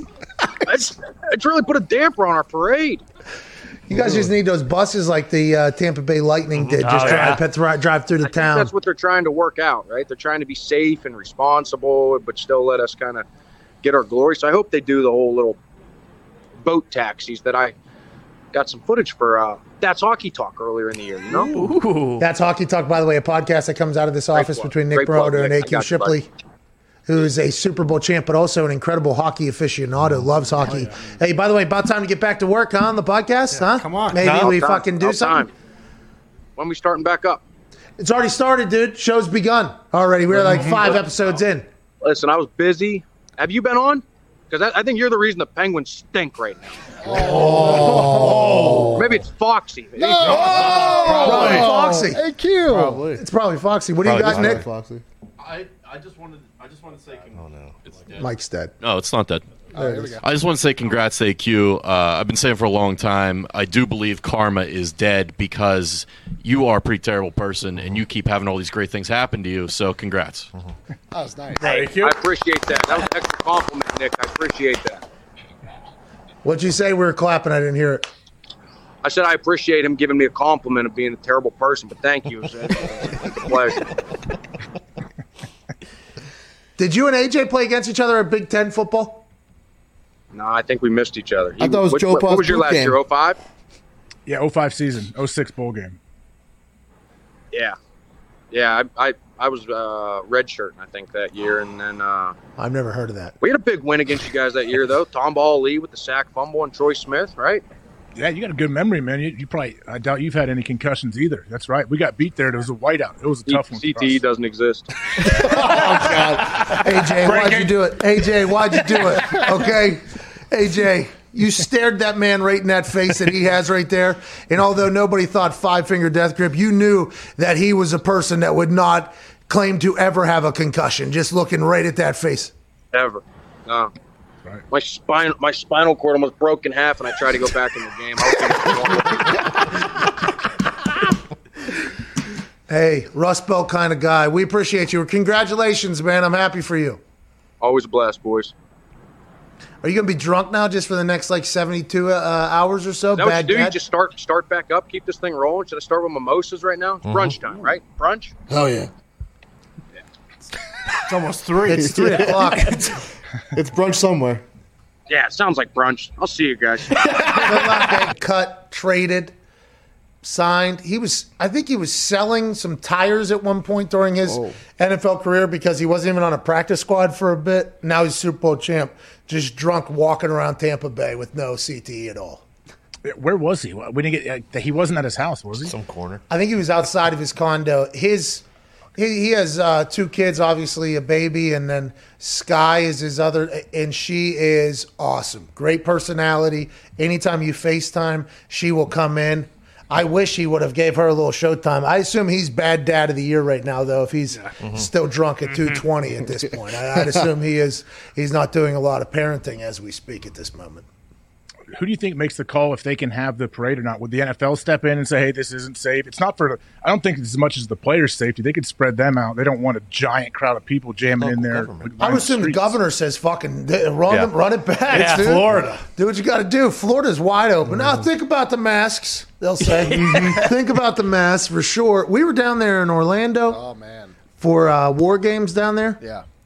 Right next to our, our hotel. I, I mean, it was a block party. Yeah, there was a whole Christmas celebration. It was the whole. It was just wide open. And then we flew back to Indiana, and it's like. You cannot get coffee between eleven and one because the place is closed or whatever. It was Three like masks. Pretty different views on this whole thing, uh, but yeah, I would assume that the they have to protect people from themselves. You know, so they'll probably have them. Maybe they'll just have them drive around the entire city on the back of it because it's hot down there. You know, Yeah. Oh, yeah. Wait for a day. You guys just sit on top of those big double decker buses or those duck boats, and you guys just kind of drive around with people in their condos and houses just Yeah. wave. You know how firemen used to, or Santa Claus used to come on the back of the fire truck around town? Oh, yeah. That's what the Buccaneers are going to do around Tampa for eight hours. They're just going to drive through neighborhoods and everything, and they'll just come out in the front. Hey, Gronk! You know, and Gronk will be like, ah, ah, and slamming beers. Me That's what they'll do. That's what the parade should be. That re- that would be sweet to see someone like in like the 67th floor throwing a beer out, you know, and just Gronk fucking grab. Yeah, that'd be awesome. Did you guys have a parade? We did. Uh, it, ours was. I mean, it was negative five hundred degrees. We we were in the stadium. We like walked a lap around the stadium and had a little uh, stage set up. Nothing at all. Uh, what celebrations are like now. I mean, they, these guys are having a bunch of fun. I know last year, especially starting off with a, a car chase that got swept under the rug, really kicked off the KC parade. The high speed chase right down the parade route is something that you're right. It did get swept under the rug because of how intoxicated everybody got mm-hmm. in the incredible moments that happened in there. That high speed chase with two flat tires on that car, but Yeah, it just oh, yeah. kept on going straight out of a movie scene. And they're like, no, no, no, this is uh, this is not people. I thought it was fake. I thought it was like a Cirque du Soleil show where they're doing something while you come into the theater. They have a a mime clown rolling around in a bubble thing, and it's like, oh, this is like the pre-show. This is a pre-show thing. And they're like, no, no, that guy really going to jail forever. Would have been awesome if Kelce popped out of that car. Yeah, just kidding. Yeah. Oh man. Would like to be a part of that. Maybe I start punting balls again. You and Vinny, head down. One more year. Hey, Vinatieri told us yesterday he's playing still. by the way, Really? pretty much, yeah. He was like, you know, I my plan was to work to see if I could get back, and I didn't feel like I could do that, and then now I'm at the point where I think I could. Basically, is what he said. So Vinatieri's 48 years old. He said he might take two years off and then come back when he's 50 and just kicking half a season Yeah. or whatever, just to say he could do it. Was he rehabbing something? Was he not healthy or what? Yeah, he had knee surgery. Uh, That last year he played, he bang. I think he was hurting pretty He had a bad. hip thing too, didn't he? Yeah, hip, knee. I think he had a lot of things going on, but got brand new ones put in there. He's like, you know what? Let's put the dust off a little bit. We got some brand new fucking vehicles down here. Let's go. What if he comes back? He'll go kick down there in Tampa. Yeah. Ryan Succop hits a 52 yard ball last night from Mr. Irrelevant to Super Bowl champion. Congrats to Ryan Succop. Oh, yeah. Kicker for the Tampa Bay Buccaneers. He was also not on the team last year. He was on the Titans, I believe, and then now he's a Super Bowl champion. Uh, I don't know what his contract status is, but I do know if Vinatieri goes and makes some calls, I believe he will get at least a workout if he wanted one. I think if he if he wanted one at this point. I would think so. Hey, do you know that uh, Tampa's special teams coach Keith Armstrong, dude, is a stud. He was in Atlanta before, and the guy is, I think he's an unbelievable coach. I learned uh, a couple months ago that he, I didn't know he was in Tampa, but yeah, BA knows how to hire, man. Todd Bowles, DC, Byron, your offensive coordinator, and, and this guy Keith Armstrong. No one talks about special teams coordinators, but this guy is legit. He's he's the real deal. Well, nobody really talks about punters either until, you know, you have like a 20, 25 yarder out of your end zone. And all of a sudden- Snap. Oh man, they were just out of sorts. Like I, I was like, man, it's one of those nights. It's one of those days for Kansas City. Now Tampa Bay forced them into that, Bingo. but that's how it happened. Like they, Tampa Bay never let up either. But man, they're. We said what? What did everybody say before the game? If you can get four man pressure, you can change the game. But I don't think anyone anticipated how much they could truly change the game. That entire game, though, we, uh, I mean, I might be the only one who thought this. I was like, Kansas City going to go. Yeah. Can- hey, Kansas City's going to go at some point. And then there was that dive, a lot of time left in the fourth quarter, 13 minutes left, dive, sidearm throw, hits dude in face. Normally in real life, catches, normally Kansas City Chief catch that touchdown. Patrick Mahomes is doing the entire this thing. All of a sudden they're down, they go for two. Now they're down two scores. It's like, okay, here we go. Now we have the game. And then instead, there's a couple drops, never happens. Blowout, 22 points. Tom Brady, Tampa Bay Buccaneers, Super Bowl champs. It did not pan out how any of us thought. And by the way, the game might have not lived up to hype expectations. Anytime the under hits, normally that's the case, by the way, like uh, what happened last night. I still enjoyed the fuck out of the game. Mm-hmm. Yeah. Mm-hmm. And I'm very bummed that we don't have any more games. Oh ah, Jesus. Tell tell Dwayne the XFL's got to get going. They've been working harder than anybody, allegedly. I ain't fucking heard a thing. Joining us now is a man who I believe was at the Super Bowl, a guy who's been covering the NFL for like 20 years at this point. Hall of Fame player, absolute stud, friend of the show, ladies and gentlemen, Cris Carter.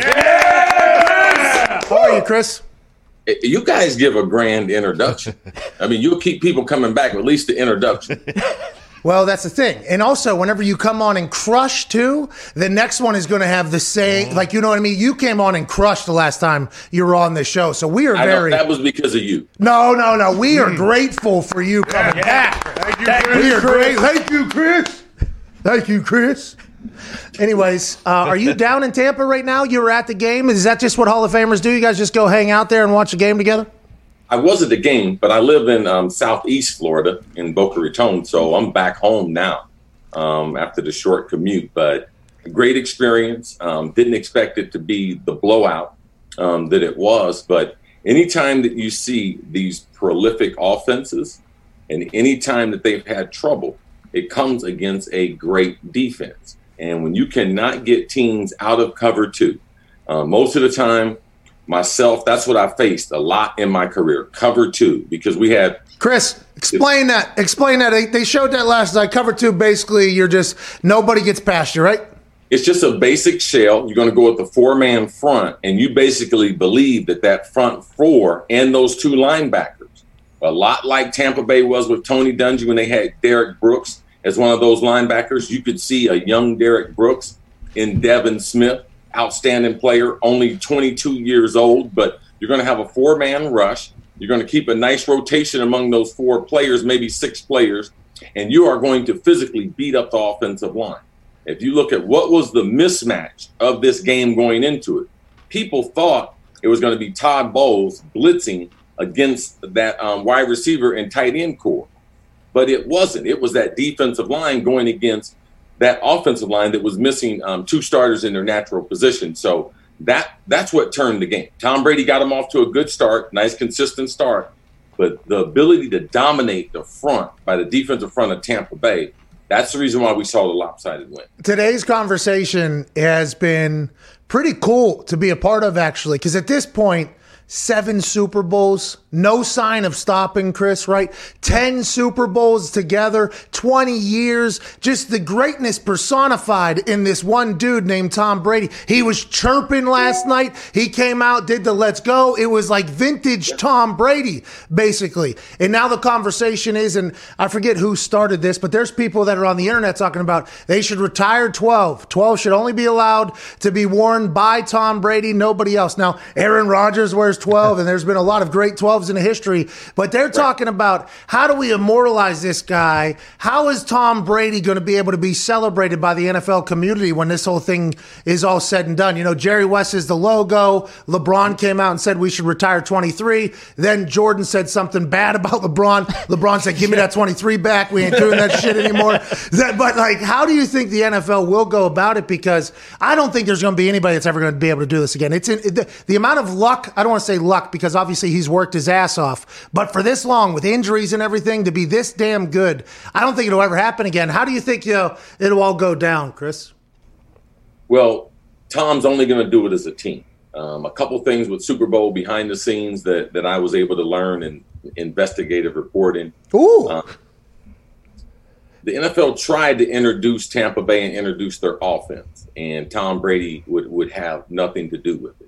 And that's the why you saw in, in the game that they only introduced Tampa Bay as a team and Kansas City as a team because Tom Brady would not stand outside of his teammates in anything that he decided to do. Hmm. And being at the NFL hotel uh, uh, there in Tampa, um, the Brady family happened to be staying at the same hotel. So I was fortunate enough on a couple occasions to get the attention of Tom Brady, the original Tom Brady, senior, dad, and talk to him about the son and um, and another family member. And their only concern was not if they won this game. It was Tom loves football so much. He loves the process of football so much. They don't know what he's going to do. So this, these are all conversations before the game that he's totally into it. This is definitely not a one and done season um, in Tampa Bay. So whatever the NFL is going to do, they're going to have a couple years to be able to figure it out. But let's not get ahead of history the way this young society that we have. Who's to go? Who's to go? Like, let's watch this. Let's not try to get to the end of it because it's obviously we've tried to get to the end of it four years ago, five years ago, and obviously Tom Brady is the one. He is the one who defeats Father Time. So let's just watch it. Um, I do believe that number 12 should be in circulation because there are too many kids in the history of this game that have worn number 12, and I think they'll continue that. It's you're right. The the thought of enjoying the moment is something that seems to be of the past at this particular time. And in sports, I don't feel like that happens ever either. And for Patrick Mahomes, I think we all realize like the potential of this dude's career, especially with how it started. Now the conversation is shifting all the way back. Like, well, will Patrick Mahomes be able to accomplish anywhere near what Tom Brady's uh, been able to accomplish? And it's automatically going to a comparison of the greatest professional athlete of all time is the conversation that Tom's getting in there now.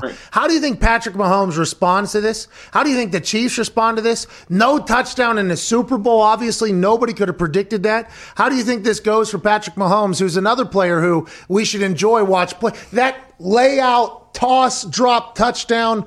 No doubt. insane. The dude's an absolute baller, but how do you see this playing out for him as we go forward, Cris?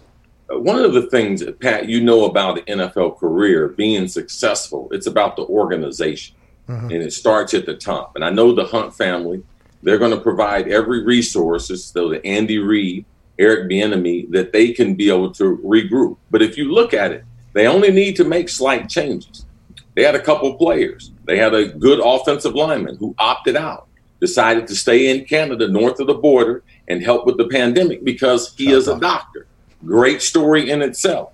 But if he comes back healthy, if you get Damien Williams, last year he should have been MVP in the Super Bowl, or he could have been MVP besides Patrick Mahomes. If you get him back, you have a more stable running attack. So you have a couple different running backs. But the way to stop explosive offenses, the way to stop a Cris Carter, Randy Moss, is to play cover two. Hmm. We had a lot of success against Tampa in cover two because we used to be able to get down the middle of the field and we used to have Robert Smith and we were going to run the ball against it. So don't tinker with it too much, realizing that your current roster with a couple players who opted out because of their own personal situation, Damien Williams, his mom uh, recently diagnosed with cancer, so he had to make that hard personal decision to opt out. But if you look at their roster, it is very, very good.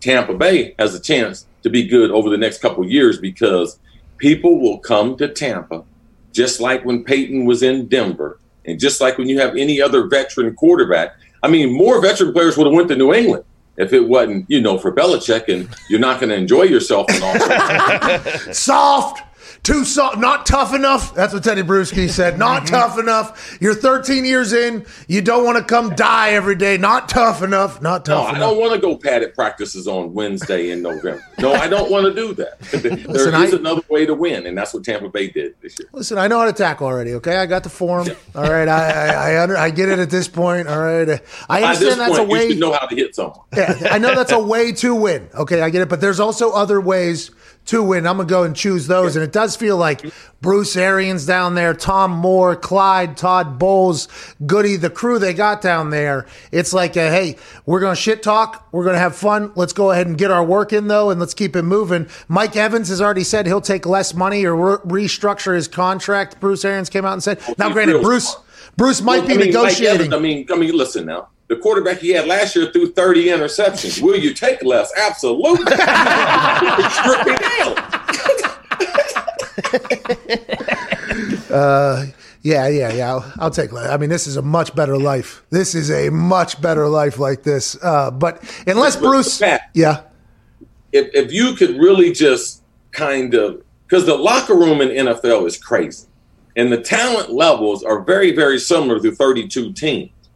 But if you can bring in a dude who can be a stabilizing force and late in games can win you, that's how you can go from seven and nine to 11 and five. That's how you can win eight in a row. That's how you can come back and beat Drew Brees after he beats you twice. That's how you can go to the M- MVP in Lambeau Field because the kickers, the gunners, the centers, the wide receiver, everybody got more confidence when you got a dude because you know you got a chance. And by the way, all the extra reps in practice, the film study, you're not cutting any corners. And I talked about this when Tom Brady was going to be a free agent this past offseason for the first time in 20 years. As soon as I heard it was actually going to happen, I got onto this microphone. I was like, uh, I would assume 20 teams are going to be interested in bringing Tom Brady into their building because Tom Brady comes in, your your athletic trainers get better. Everybody's better as soon as Tom Brady gets in there. I, I saw it with Peyton. I saw when Peyton was doing. Peyton made me a better punter, and I we had nothing to do with each other. Right?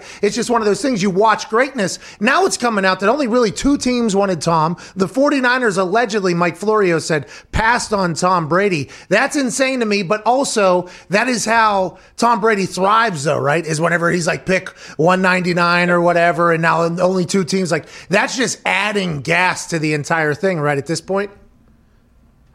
I mean, Tom Brady and his overall legacy of how he could self motivate through all the success that he's had.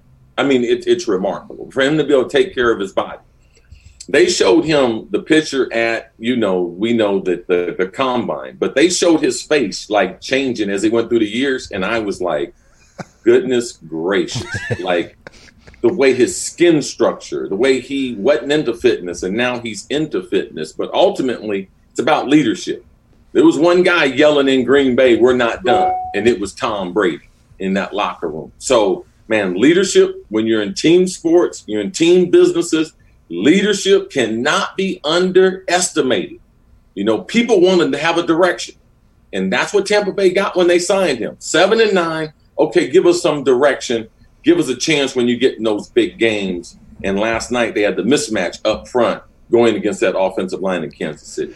As soon as he gets there, right, he goes, This is what we're doing, boys. I don't know what you did last offseason. We're breaking into a high school and we're fucking throwing right now.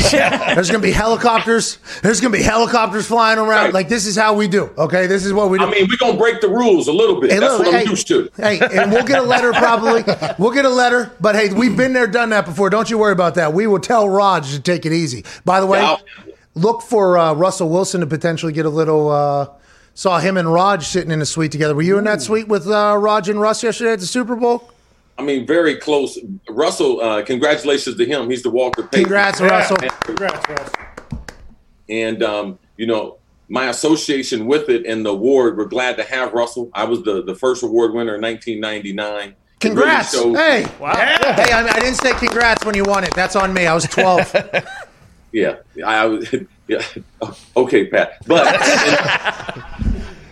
just being associated, especially when the world was at its worst, our players were at the absolute best. If you read the resumes and what these guys did in their one day off this off season, when everyone was scared, everyone was petrified, they still went out in their communities and did great things to continue the legacy. So I'm glad you mentioned um, the, the the Russell won the award, but it shows the character of our players. Pat, you've been around our players; they don't even get the the type of recognition they should for the type of charitable work that they're able to do. And Russell was able to lead it and win the Walter Payton this year. I agree. Negativity hogs publicity. It's like that in everything, but the amount of good that happens in NFL cities far outweighs the negative kind of headline thing that pops up every once in a while. Ty, what do you have? Cris, we were talking earlier about the likelihood of a lot of uh, big guys going down to ring chase in Tampa, and I don't think that was really like an option. But uh, would you like to do something like that later in your career? And do you think we'll see a lot of marquee players uh, take big pay cuts and go down and play with Tom in Tampa? Well, they don't have a lot of room.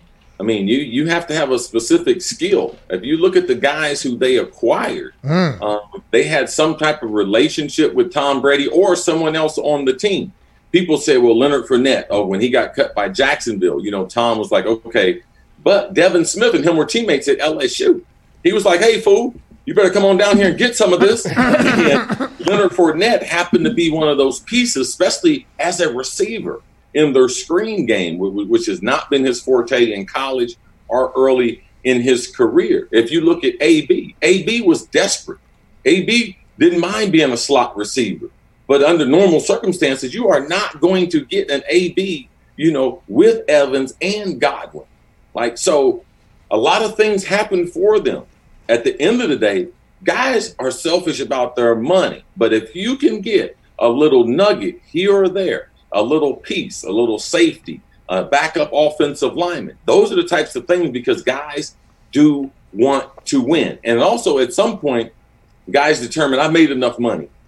Let me try to chase that trophy.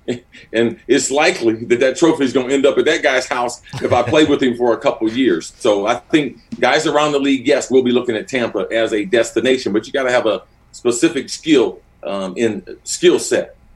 Congrats to AQ Shipley, by the way. Yeah. Thank you, Oh, yeah. Shipley. I was looking forward to the questions from the crew because, man, sometimes, man, you're not as sharp and they bring you back to life. they ask some really good questions for listen. you, man. The crew. Listen, That's what I I'm- call it, they the crew. You know how many green teas I chug a morning? You know how sharp I am? Listen, I might hit the water pipe every once in a while, but this green tea got me running through walls, pal. Don't you worry about that, Connor. What do you have? Yeah, Cris, because you were in the stadium, uh, when that streaker went 100 yards for six, was that one of the greatest feats of uh, athleticism you saw last night? And what was he wearing exactly?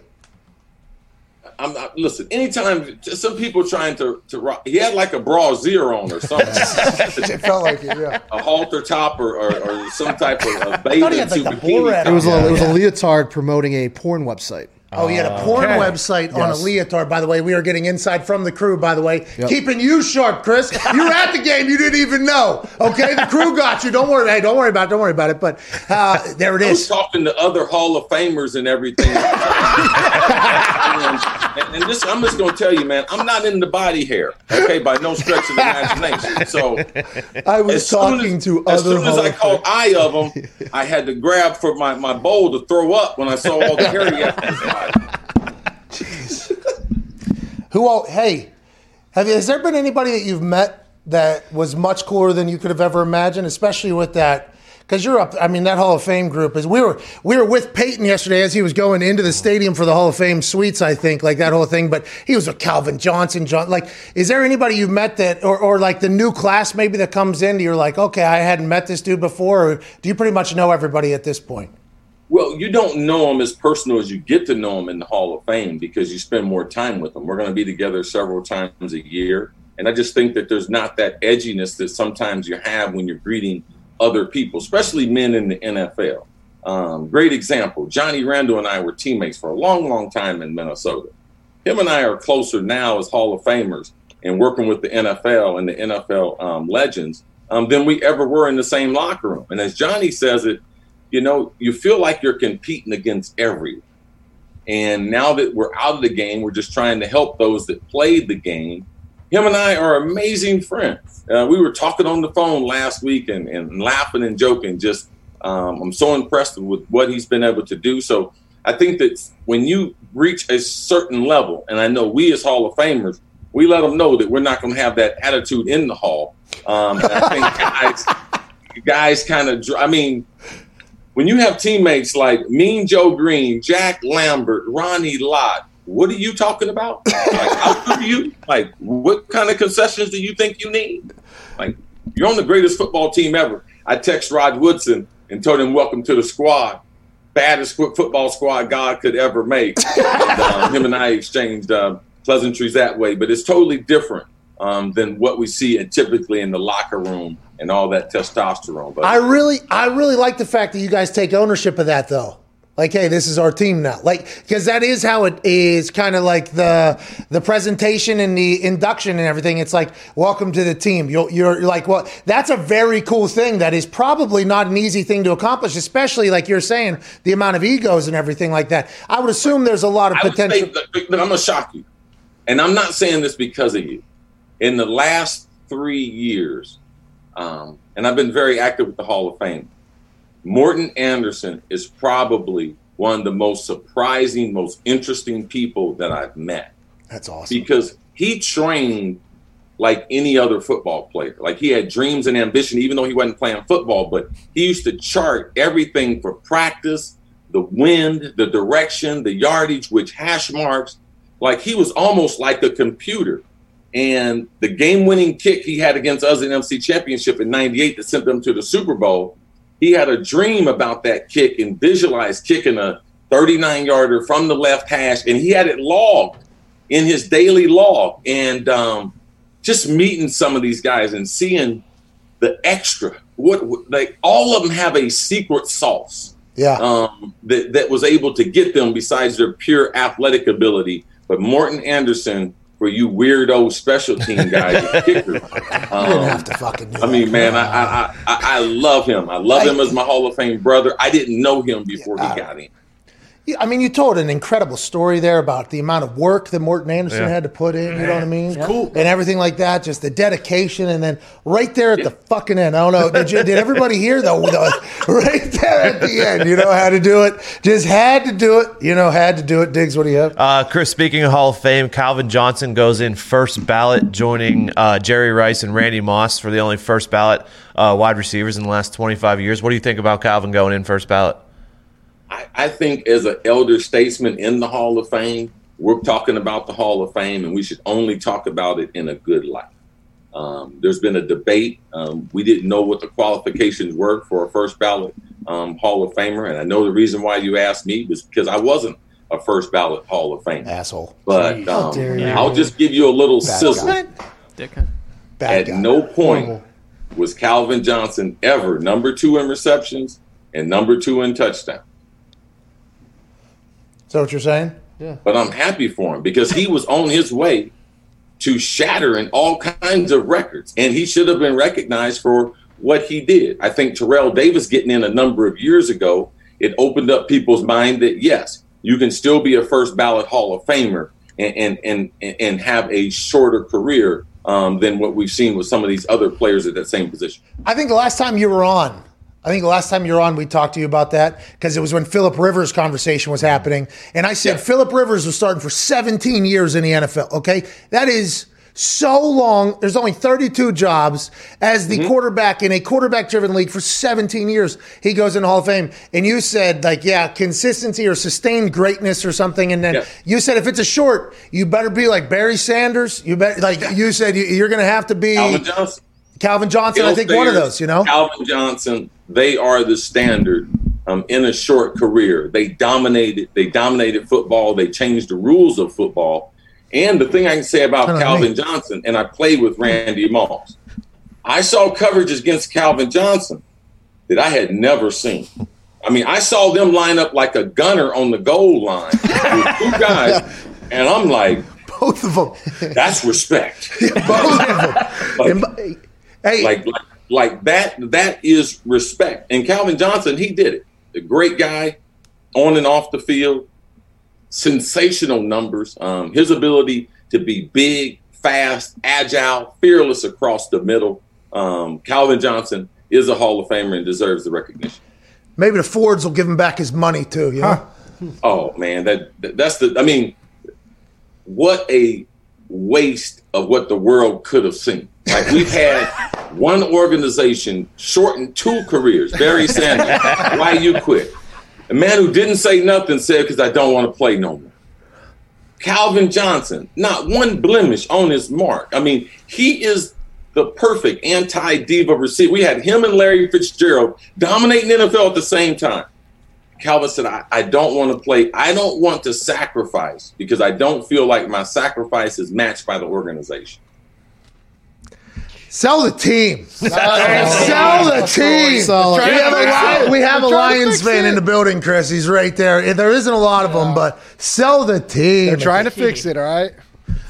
Do the Cris, right every time you come on, you're awesome, man. I hope we get to do this again. Enjoy Boca, enjoy the off season, and uh, appreciate you greatly. Take care, guys. I appreciate it. And the crew. I appreciate y'all elevating the play today because my man got a Super Bowl hangover. Without you guys, hey man, he would be a shell of himself. I appreciate the crew. Me too, guy. Hey. Thank you, Cris. Cris Carter, ladies and gentlemen. The best press conference performance, though, in the history of sports is not by Roger Goodell. It's not by Rob Manfred. It's not by anybody who's ever stepped in front of a microphone with sports media in front of them. The best ever press conference was done by a man who's joining us currently, who's a Super Bowl champ, a Pro Bowler, an All Pro, two time rushing touchdown leader. He's on the All Decade team, will be a Hall of Famer. Ladies and gentlemen, Beast Mode, Marshawn. Lynch. What's going on, Beast Mode? Hey, what's up with it, bro? Hey, what are you doing? Where are you? I hear you're calling the game somewhere. Man, that's what I heard, man. They didn't let me get in front of this mic and jump on the screen, you know what I mean, and talk my talk. You know what I'm talking about? Where at? Where can we watch this or hear this? You should, oh, on Fox. Let's go! Hey, let's go! I'm a big fan of putting Marshawn Lynch in situations and watching. We saw you in Scotland. It was unbelievable. We saw you in front of Red Panda. What is your expectation for this Super Bowl, Marshawn, as a man who's been there, done that in this game? Uh, to be honest with you, man, I'm I'm I'm looking for a high scoring uh, a high scoring game with these two uh, with these two quarterbacks going at it. How do you, whenever you think about Super Bowls, okay, you won one, obviously, and then there's a moment that is forever immortalized in one of the best scenes of all time. Throw a thing, whole building blow down in fire. I mm-hmm. could cakewalk that thing in there. Then you go back. Getting huh? Yeah, yeah. and then you go back to Seattle. What are your thoughts on the Super Bowl and how everything panned out there with that team? Because you guys were fucking unbelievable there for a while. Oh man, you know what? To be honest though, it, it, it you know when it when it first happened, man, you know I, I'm like I'm a, I'm a player of the game, so you know you win some, you lose some, and I mean you know as it go on, you trying to just get the the damn, you know we really let one go type shit. So then you know when I had the opportunity to go back up there and you know uh, possibly have a chance to to get back, you know I shit I was excited for it. You feel me? Especially coming off the couch and you know what I mean, jumping right into the playoffs. Like, oh yeah, we for sure could do this. Marshawn, hey, how are you able to do that? I mean, most people can't do that. Like you said, coming from the couch and all of a sudden you're playing in the Super Bowl. Are you always? Are you just always ready? Uh, you know what I mean? I think it's more so just you feel me though, just always staying ready. And I mean, you know, it's always been you know at that point in time, it's always been some talk like you know entertaining the idea, but then you know when it started getting really real, it's more so like okay, you know, I've been you know doing my little workouts, my little calisthenics, doing my push-ups, my dips, my fake squats and shit, and then it was like okay, this shit is really real. It's like okay, let me go pick up some of that iron and uh, you feel me? Don't really really get it uh get it going though. What was it like? How many weeks did it take for you to bounce back? We saw that with Gronk this year. Gronk went back this season after a couple years off. He said he'd been training every day. In reality, he was changing his shirts the same day he was working. So he worked out one day. He sent them 15 videos. and then you saw that earlier in the season, he was kind of struggling a little bit. How long did it take for you to kind of get back in there after? I think you were serving shots of tequila in the parking lot for the Raiders. Hey, at the re- so look, man, I'll tell you about that, right? I don't think I really like, you know what I mean, really felt it until I got that first hit um in the uh in the first game that I played. Then it was like, okay, then everything started coming back. But I mean, ooh, you know, it, to to to to get really uh acclimated to it, you really gotta be in it. And them little practices where you, you know, thudding up, it ain't the same as you feel me, that full body contact. So I think it was right there was when my body really responded and was like, "Oh yeah, this shit is for real, bro." Hey, Yeah. what was it like? What was it like for you going from Buffalo to Seattle when you first got there? Seattle's like a it's a pretty unique space with what Pete Carroll has going. There's not a whole lot of teams I think that are have that like upbeat, positive, fun all the time. Like, was that a cool transition for you? I'm, you know what? It was it was a it was the transition that I needed. You know, like right at that time. I mean, you feel me? I was coming, you know, not only off, uh, you know, the, the the trade and moving from you know from the city, but you know, I had some uh, complications that I was dealing with as well. So, you know, the change of scenery and uh, you know, the change of environment as far as you know being in uh, you know, that uh that different locker room. You know, I, I would say it really helped my uh, it really helped my career and it really helped my mindset as well. So, I mean, you know, it, it, it came right on time for me. It sounds like you're having a great time over there. We kind of wish we were in your world. Hey, you have got to experience so many things, both as a businessman off the field and on the field.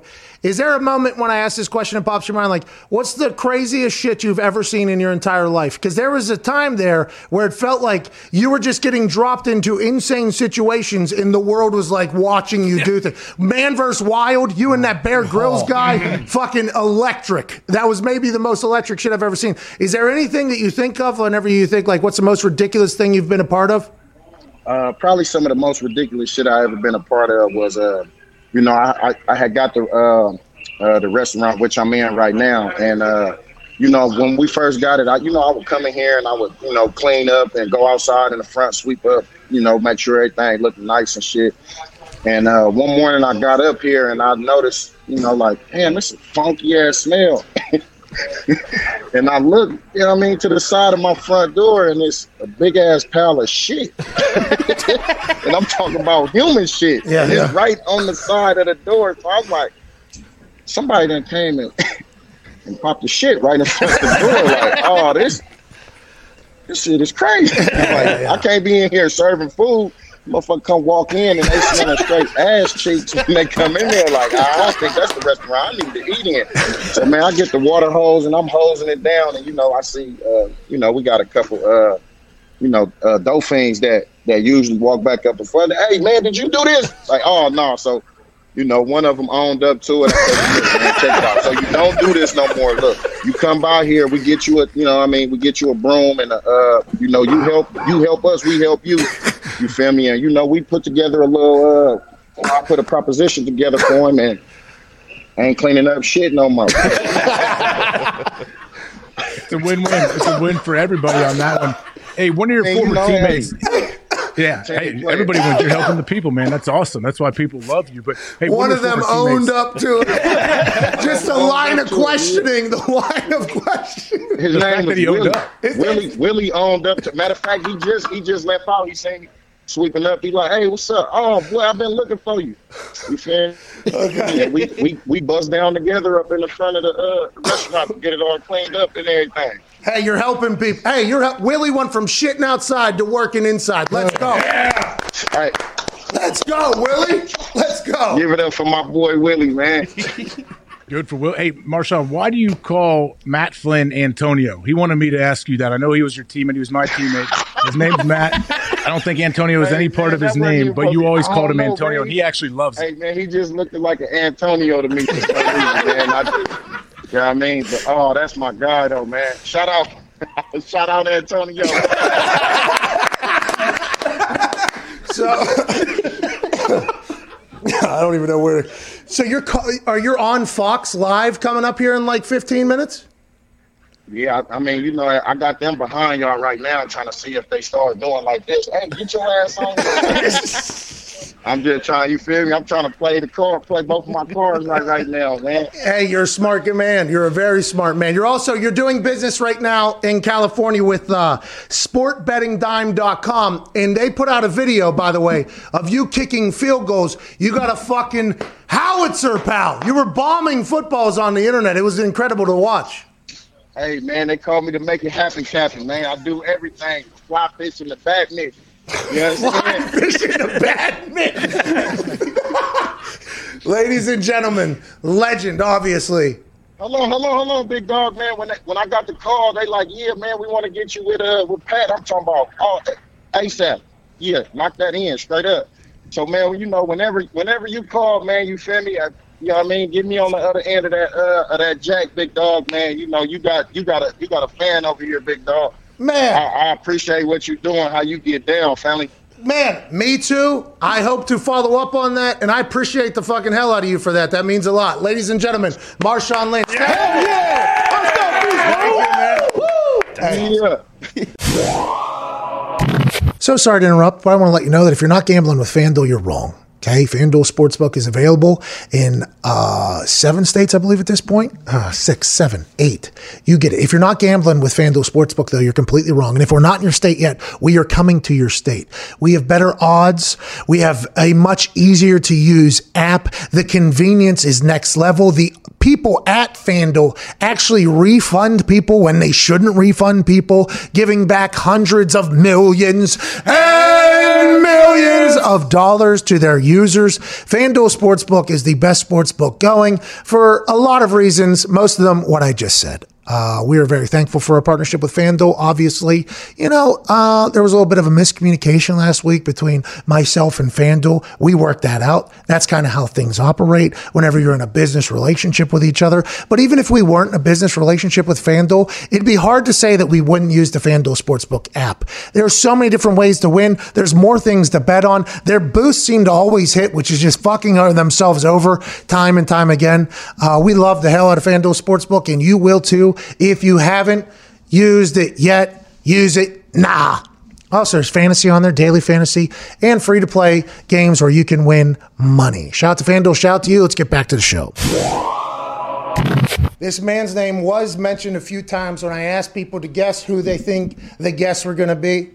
And there's no shame in that uh, because this man is a four time Super Bowl winner, gonna be a Hall of Famer whenever the hell he wants, a legend in two different cities for two different teams, a man who uh, taught me how to be a much better ball kicker and human. Ladies and gentlemen, Adam Vinatieri. Guys, Hey, so uh, all right, I see you're sitting in your office there. Is that? Uh, I saw a video last night of you promoting your cameo, by the way, which we will get to. The video, the room you were in was maybe football heaven at that point. Is that your office? That's just it's down by the bar area in the basement. So if I spin around, you can you can get a good little a good little view of on. But you know, it's uh, something my wife wanted to do. I told her I said. You can you can uh, you can make me crazy in one area, but don't spread it all over the house. It makes it look egotistical shrine kind of thing. So she did a nice job down here, and it looks good. So you can go down. This is actually a good conversation. You probably never wear your rings or celebrate many of the things that you've accomplished that have been unbelievable. But I like the fact that on Super Bowl Sunday, maybe Super Bowl weekend, you go down in that room and you go, you know what? The kid fucking did it. I like that. I like that a lot. Yeah, you know, I mean, we just reminisce. I see, I got some pictures on the wall from some awesome games. Uh, you know, a couple of Super Bowl things and that kind of thing. So it's it's awesome just to come down here and remember and reminisce about. I mean, it's been a long time since you and I played in one, but uh, it's not that far. You know, not that long ago. The interesting thing about you, whenever people think about kickers and Vinatieri in general, it's just like uh, you're like the most clutch dude in the history of sports. Like the biggest moments you always came through in, and it was. Now I'm not saying you haven't missed in or anything like that, but it felt like in those massive moments, Super Bowl, AFC Championship games, even game winners and divisional rounds and everything like that that don't even get talked about. Which if you don't hit, you don't move on to the whole thing. What is it about those moments, Vinny? Because I told the story that you become just like this you know, ice face steel character. It looks like you're trying to st- uh, stare daggers through your holder. But what is it? What is it about those moments that made you go, uh, I'm going to go the opposite way of many people here. I'm going to have success here? Yeah, Pat. You know, for me, I just try to stay in my little world. You know, I just try you try to block out all the other stuff. And I guess you know, you saying like I'm uh, Iceman or Stone Cold, whatever. I guess that's just me kind of trying to block out all the other craziness and just really stay focused in on my little world. I always you know, I always tell everybody, you know, you, you, you can only control what you can control and uh, let everybody else do their job around you. And we all, we all get paid to do it, man. So it's uh, been very fortunate to have a bunch of opportunities to stand in the middle of the field with, with all eyes either hoping I make it or hoping I miss it. And uh, more times than not, they've gone through, which is a good thing. But uh, yeah, I, as I'm looking at all these pictures, man, you're you're, you're going to make me cry, man. Yeah. We're all over right now just looking at all these pictures and remembering these good days. Yeah, so you played obviously just you're 48 years old now. I, I believe you played last year when you were 47, which by the way, oh, awesome, absolutely awesome. But you you listen to Tom Brady talk. And he said he wants to play. Well, I think he said past he was 45 now at this point or whatever. You played till you're 47, two very different positions, but still have to be able to keep it physically and mentally, the competitive edge and everything like that. Have you and Tom kept in touch much? And what do you think it is about you guys who play forever that make you still love the whole process and everything like that? Well, for sure, Tom's situation is much more difficult than being a kicker. Obviously, we have to keep our body healthy and in shape, but but what he does is a whole different level of, of us punters and kickers and, and whatever. You know, for, for me, it's it's a different situation. For, for for Tom to continue to be at the level that he's at and and still doing it as good as ever just blows me away. I mean, obviously, we all know about his avocado ice cream and all the crazy stuff that he does. Hey, do you do that? Do you do that? I knew you were into that pliability stuff a little bit. You know what? Somebody send me some. I'll, I'll go ahead and try it. I can't imagine it's very great, but you know, Tom looks better today than he did obviously when he entered the league. But he looks like he keeps getting younger. And and you know what? The, the, the greatest part for me, everybody asks, you know, hey, who do you want to win this game? I'm, I'm cheering for Tampa Bay for many reasons. For for Brady, for Bruce Arians, for AQ Shipley. You know, Yeah. our team all the above. Clyde. But Clyde, half halfway through the, the, the season, everybody was writing Tom off, saying he should have he should have retired. He's washed up. He can't do it. And all he does is keeps going out there and showing everybody wrong. So I hope he can do it one more time. And hey, this is this is rated PG or rated R. Uh, shake his dick on everybody. whatever whatever he needs to do. I mean, he deserves it nine times. If he wins this one, you know, however many Super Bowls, it's ridiculous. I mean, he's It been is. in. You know, he's been in as many as uh, half as many as years he's been in the league, and that is absolutely insane. Um, so did you now are you gonna play? Like what are you are you still you know, are you still kicking? Because your kid, by the way, hey, his kid bombs balls. Like, hey, there's going to be a Vinatieri in the league. Now, listen, he can't say it because that'd be. I mean, the kid already has immense pressure because he's at a Vinatieri's kid, but he seems to handle it very well. He bombs balls. Are you out there kicking to uh, alongside him ever? So he's doing really, really well. He's matured a lot in the last year, and he's actually gotten very focused and very serious about it. And that, as you know, as soon as you commit to it and you work your butt off, sky's the limit at that point. So it's fun for me to watch. I've been out there. I've kicked the balls with him a few times. Not not every time. Not every time. I'm not I'm not saying I'm making a comeback or anything. Oh, one whoa. way or another. All I'm saying, buddy, is is it's taken me a year to get back, and now I feel pretty good. But uh, but it, is it, it's absolutely exciting taking him to these different camps and watching him do his thing, and and uh, it's been fun because there's 150 kids out there, and inevitably he finishes in the top one or two, and I go, hell yeah, that's my boy, you know. So I'd still be proud of him if he was finishing dead last, but it's more fun when he's kicking ass, you know. Yeah, I would assume those are much more joyful conversations. Sounds like you said you're potentially coming back, by the way. That is going to be a big takeaway from what you just said. I, mm-hmm. I'm not saying it, I'm just telling you that's what people are potentially going to say that you said there. Well, I know this this last year I said, "Hey, I'm going to try to get healthy and see if I could come back." I at no time during this year was I healthy enough to do that. I mean, I just I just wasn't. You know, it took me a lot longer to get my knee right, and uh, but I've been I've been getting back and working out and doing some running and feel pretty good. You know, and maybe that's just because the stress levels down and not banging balls all the time. But uh, no, I'm not, I'm not I'm not going to say one way or another. I might just wait two more years and come back at 50, play half. Who knows? Could you imagine your 50 year old ass walking out there, ladies and gentlemen? Uh, the 50 year old Adam Vinatieri. it would be legendary. And Now, not that what you haven't done already isn't, but you get it. Whatever I'm saying. Connor? Adam, you've won two Super Bowls on the last kick with that right leg of yours. Uh, is every kick the same for you, or was there a moment during either the Panthers kick or the Rams kick where you're like, oh shit, this is it? Um, you know, it's kind of funny because you, you, you think about as as a kid growing up, that's the biggest moment that I could ever have imagined as you know, hey, being out there kicking the game winner in a Super Bowl doesn't get any bigger than that. But the crazy part about it, I think when we played the Rams, we were such big underdogs. There wasn't don't get me wrong. At the end of the game, there's plenty of pressure on, but but it was it, it didn't have that same feel. I would say Carolina and and I missed a kick earlier in that game, and they were coming back, kind of a different game. I would say the nerves were maybe even a hair more there because that was expected. You know, the first one everybody was. You know, I hate to say it. There's plenty of Pats fans that said, "Man, the curse of the whatever." They they just assumed that we were going to lose, and man, he's got to miss his kick because we can't win a Super Bowl. And and now you just flip the flip the coin, and and they've been in it so many times. Now it's an expected thing, you know. But I guess for me, you know, after after a few weeks before that in the in the Snow Bowl game and the Raiders, I guess nothing could rattle me too terribly much after going through that silly game. What a joke you made that kick.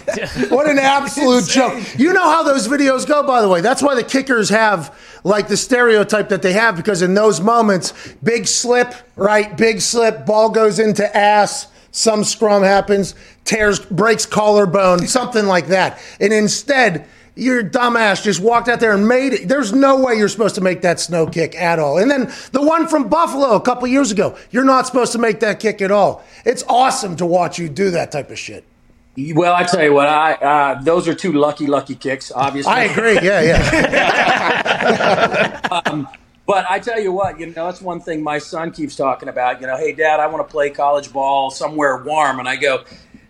I tell you what, playing playing up north and playing in crappy conditions in wind and rain and snow and lousy fields prepares you for all of these other things. Now, playing in South Dakota doesn't guarantee me making any of those kicks, but practicing every day outside in New England, and, and Bill would never let us go inside. I mean, it could be torrential rain or, or four inches way. of snow, on, and we're out there practicing this muddy shit, and you're just sitting there going, "This is ridiculous." But I think that Patriot there's certain things that if you can do that and handle it, you're just that much better off in the long run. That's Patriot Way, Vid. Hell yeah. Yeah, exactly, exactly. Have you heard that conversation right now about Patriot Way? Have you heard that entire conversation that's popping off right now? Have you heard it from outside or you?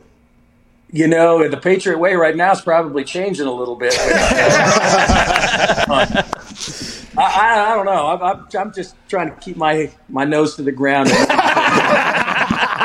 Very smart, by the way. He might be kicking for New England next year. What do you got, Digz? Uh, Adam, we're trying to make some money tonight. Pat has told us his story about kicking off a Super Super Bowl and how bad the ball was. You obviously kicked off against Hester. It was not a touchback.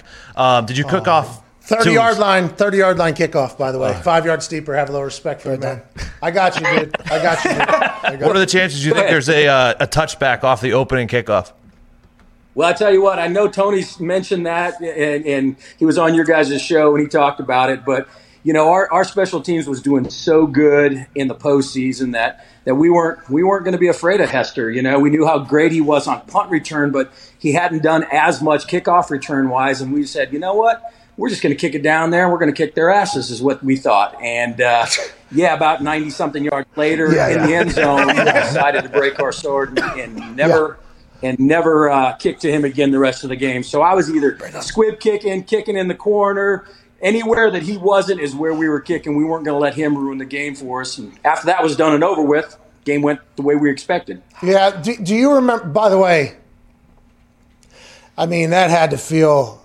I mean the the mental toughness of the team to give up the opening kickoff for a touchdown. That that that could potentially bury you. That that could, especially in that big stage of a moment. I mean that's a big deal. But then obviously you guys did what you had to do there. Um, you tackled Herschel Walker though. You know what I mean? Like, didn't you walk him? You actually walked him. There's that legendary video of you walking him. Devin Hester, what, like bad angle? What happened? How, how come?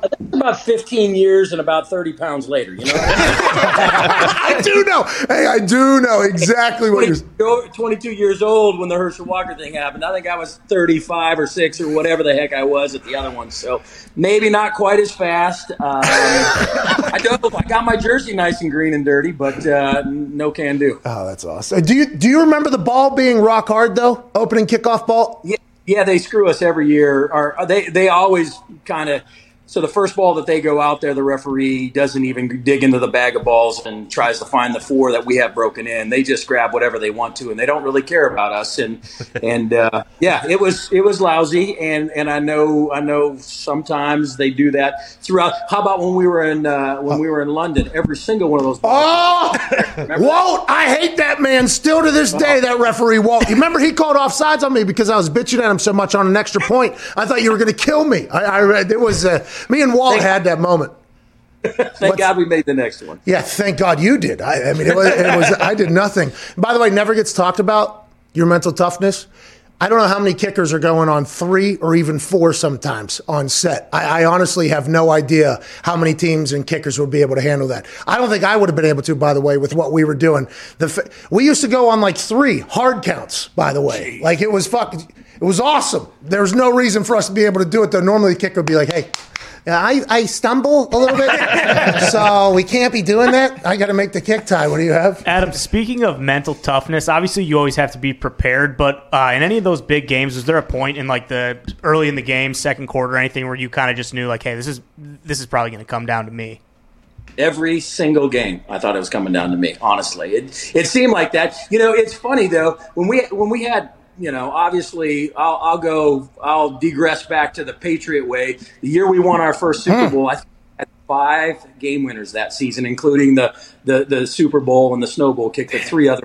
So that year i definitely earned my money. You know we, to- we go to, to Indy, and Peyton seemed to like to throw up 50 or 60 points every game. So it usually wasn't coming down to a field goal unless the other team could could keep up as well. But I prepared myself thinking that a lot of time, well, uh, Pat, tell me, uh, we had a we had an offensive coordinator that told us at one point, I just want to win by one point. I've told the story Like, before. I want to win by 30 and blow kisses to my family. by one point. Shit, that means it comes down to me all the time. hey, I um, I told that story actually. I've told that story a couple times, and I've said, I said uh, we used to have this coach. I mean, you went a little, you you went one step further there. I I, I try to keep it as bland as possible. I said we used to have this coach who would come sit next to us, and I don't know if that was like to calm himself down or whatever, but we we always had a good conversation. Like always had a good conversation. And then one time he's, I said like, good luck out there, Larry, or whatever, and he said, uh, just trying to win by or have one more point than they have. And you, literally, Vinny goes, how about we try to win by fifty or something like that? It was it was a wild decision. Score. Let's let's not have our hearts just beating out of our chest the entire second half, pal. Three and out so they can catch up, right? Vinny, Vinny, you know, I have to ask one more time here. You're going to kick next year in the NFL, huh? There's a chance. Are you going to kick next year in the NFL? No, I can't do it. I can't do it. I'm doing I'm doing my thing here. You know what I mean? I'm doing, I, Working on having babies and all that stuff. working on trying to, man. You think I'm going to suck as a dad? By the way, Uh, listen. You're going to be the funnest dad on the planet. How many kids do you have? Three. That I know of. No, I'm kidding. Hey, good. t- hey, you were a handsome son bitch back then. Hey, not that you aren't now or whatever. Uh, you enjoy life though at home, like you know, because you know a lot of football guys. Whenever they get done with football, you know they don't really know what to do. Have you enjoyed your time at home with the family and everything? So this year's been interesting, obviously, with the whole COVID thing. I mean, it it shoved everybody into close quarters with with a lot of people, and thank God I get along with my family pretty well, uh, all in all. I mean, there's some days that uh, that everybody's kind of in each other's space and on each other. You know, you're kind of pulling your hair out and stuff. But honestly, I really enjoyed this year. I got a, I, I had the opportunity to help my son at his high school. I was help, you know, I was kind of the honorary special teams coach, if you will, and did a bunch of stuff with them, which kept me around football and kept me kind of engaged in all that. Um, got to travel around a lot this year and spend some time with my family that I haven't ever got to do in the fall before. So honestly, it, and then and then I guess with all the COVID tests and all the crazy stuff going on uh, at the at, at all the NFL's facilities, maybe it was a blessing in disguise that I had this year off. I got a lot of family and not get my nose swabbed every single day. And plus, you're older. I mean, you are in that. Oh Yeah, I'm, I'm at high risk now. Hey, Vinny, I, I pre- got my got two months. No, I'm just kidding. I haven't yet. hey, the uh, heads or tails here. What do you think? I know. Uh, you know heads. I know. I know. I know. I You know why too. I do know why. Anyway, I do know why. I bet on tails thirty thousand, Adam. Did you really? Thirty thousand on tails. Well, you know, you got a you got a 50-50 chance, buddy. Let's go with- I don't like that you're not on my side, but immediately upon asking you, I knew your answer. Like as it was coming out, I was like, "Oh, we've had this conversation about a hundred times before." All right. Well, I appreciate you, man. I can't wait for you to go in the Hall of Fame, whenever that's going to be. Maybe six years, seven years, eight years, whenever you decide to stop. Uh, you're the best, dude. I appreciate you. Thanks for having me on, and enjoy the game tonight, fellas. Hey, who do you got? Yeah, you got Bucs, huh? I got to go with Tampa Bay, man. I don't know if they're going to pull it off or not. I mean, it's smart money says you you, you take the spread, you, or you take you know Kansas City, but but I really want to see Bruce Arians. Uh, I want to see him win one, and I got some friends over there, and I, you know, selfishly, I just I just want to see them win. Hey, I got a lot of friends over there too, and uh, I bet on the Chiefs. All right, Vinny. Adam Vinatieri. Can't thank you enough for choosing to listen to the show. Massive thanks to all the guests that took time to speak to us. If you like this show, please be a friend and tell a friend. Say, hey, Pat McAfee Show 2.0, not a bad show. Not a bad show at all. Not a bad show. All right, speaking of not a bad show, I think we're going to have another one tomorrow. Mm-hmm. Be a friend, tell a friend. Ty, please play some independent music and propel these people into a gorgeous Overreaction Monday. We'll see you tomorrow.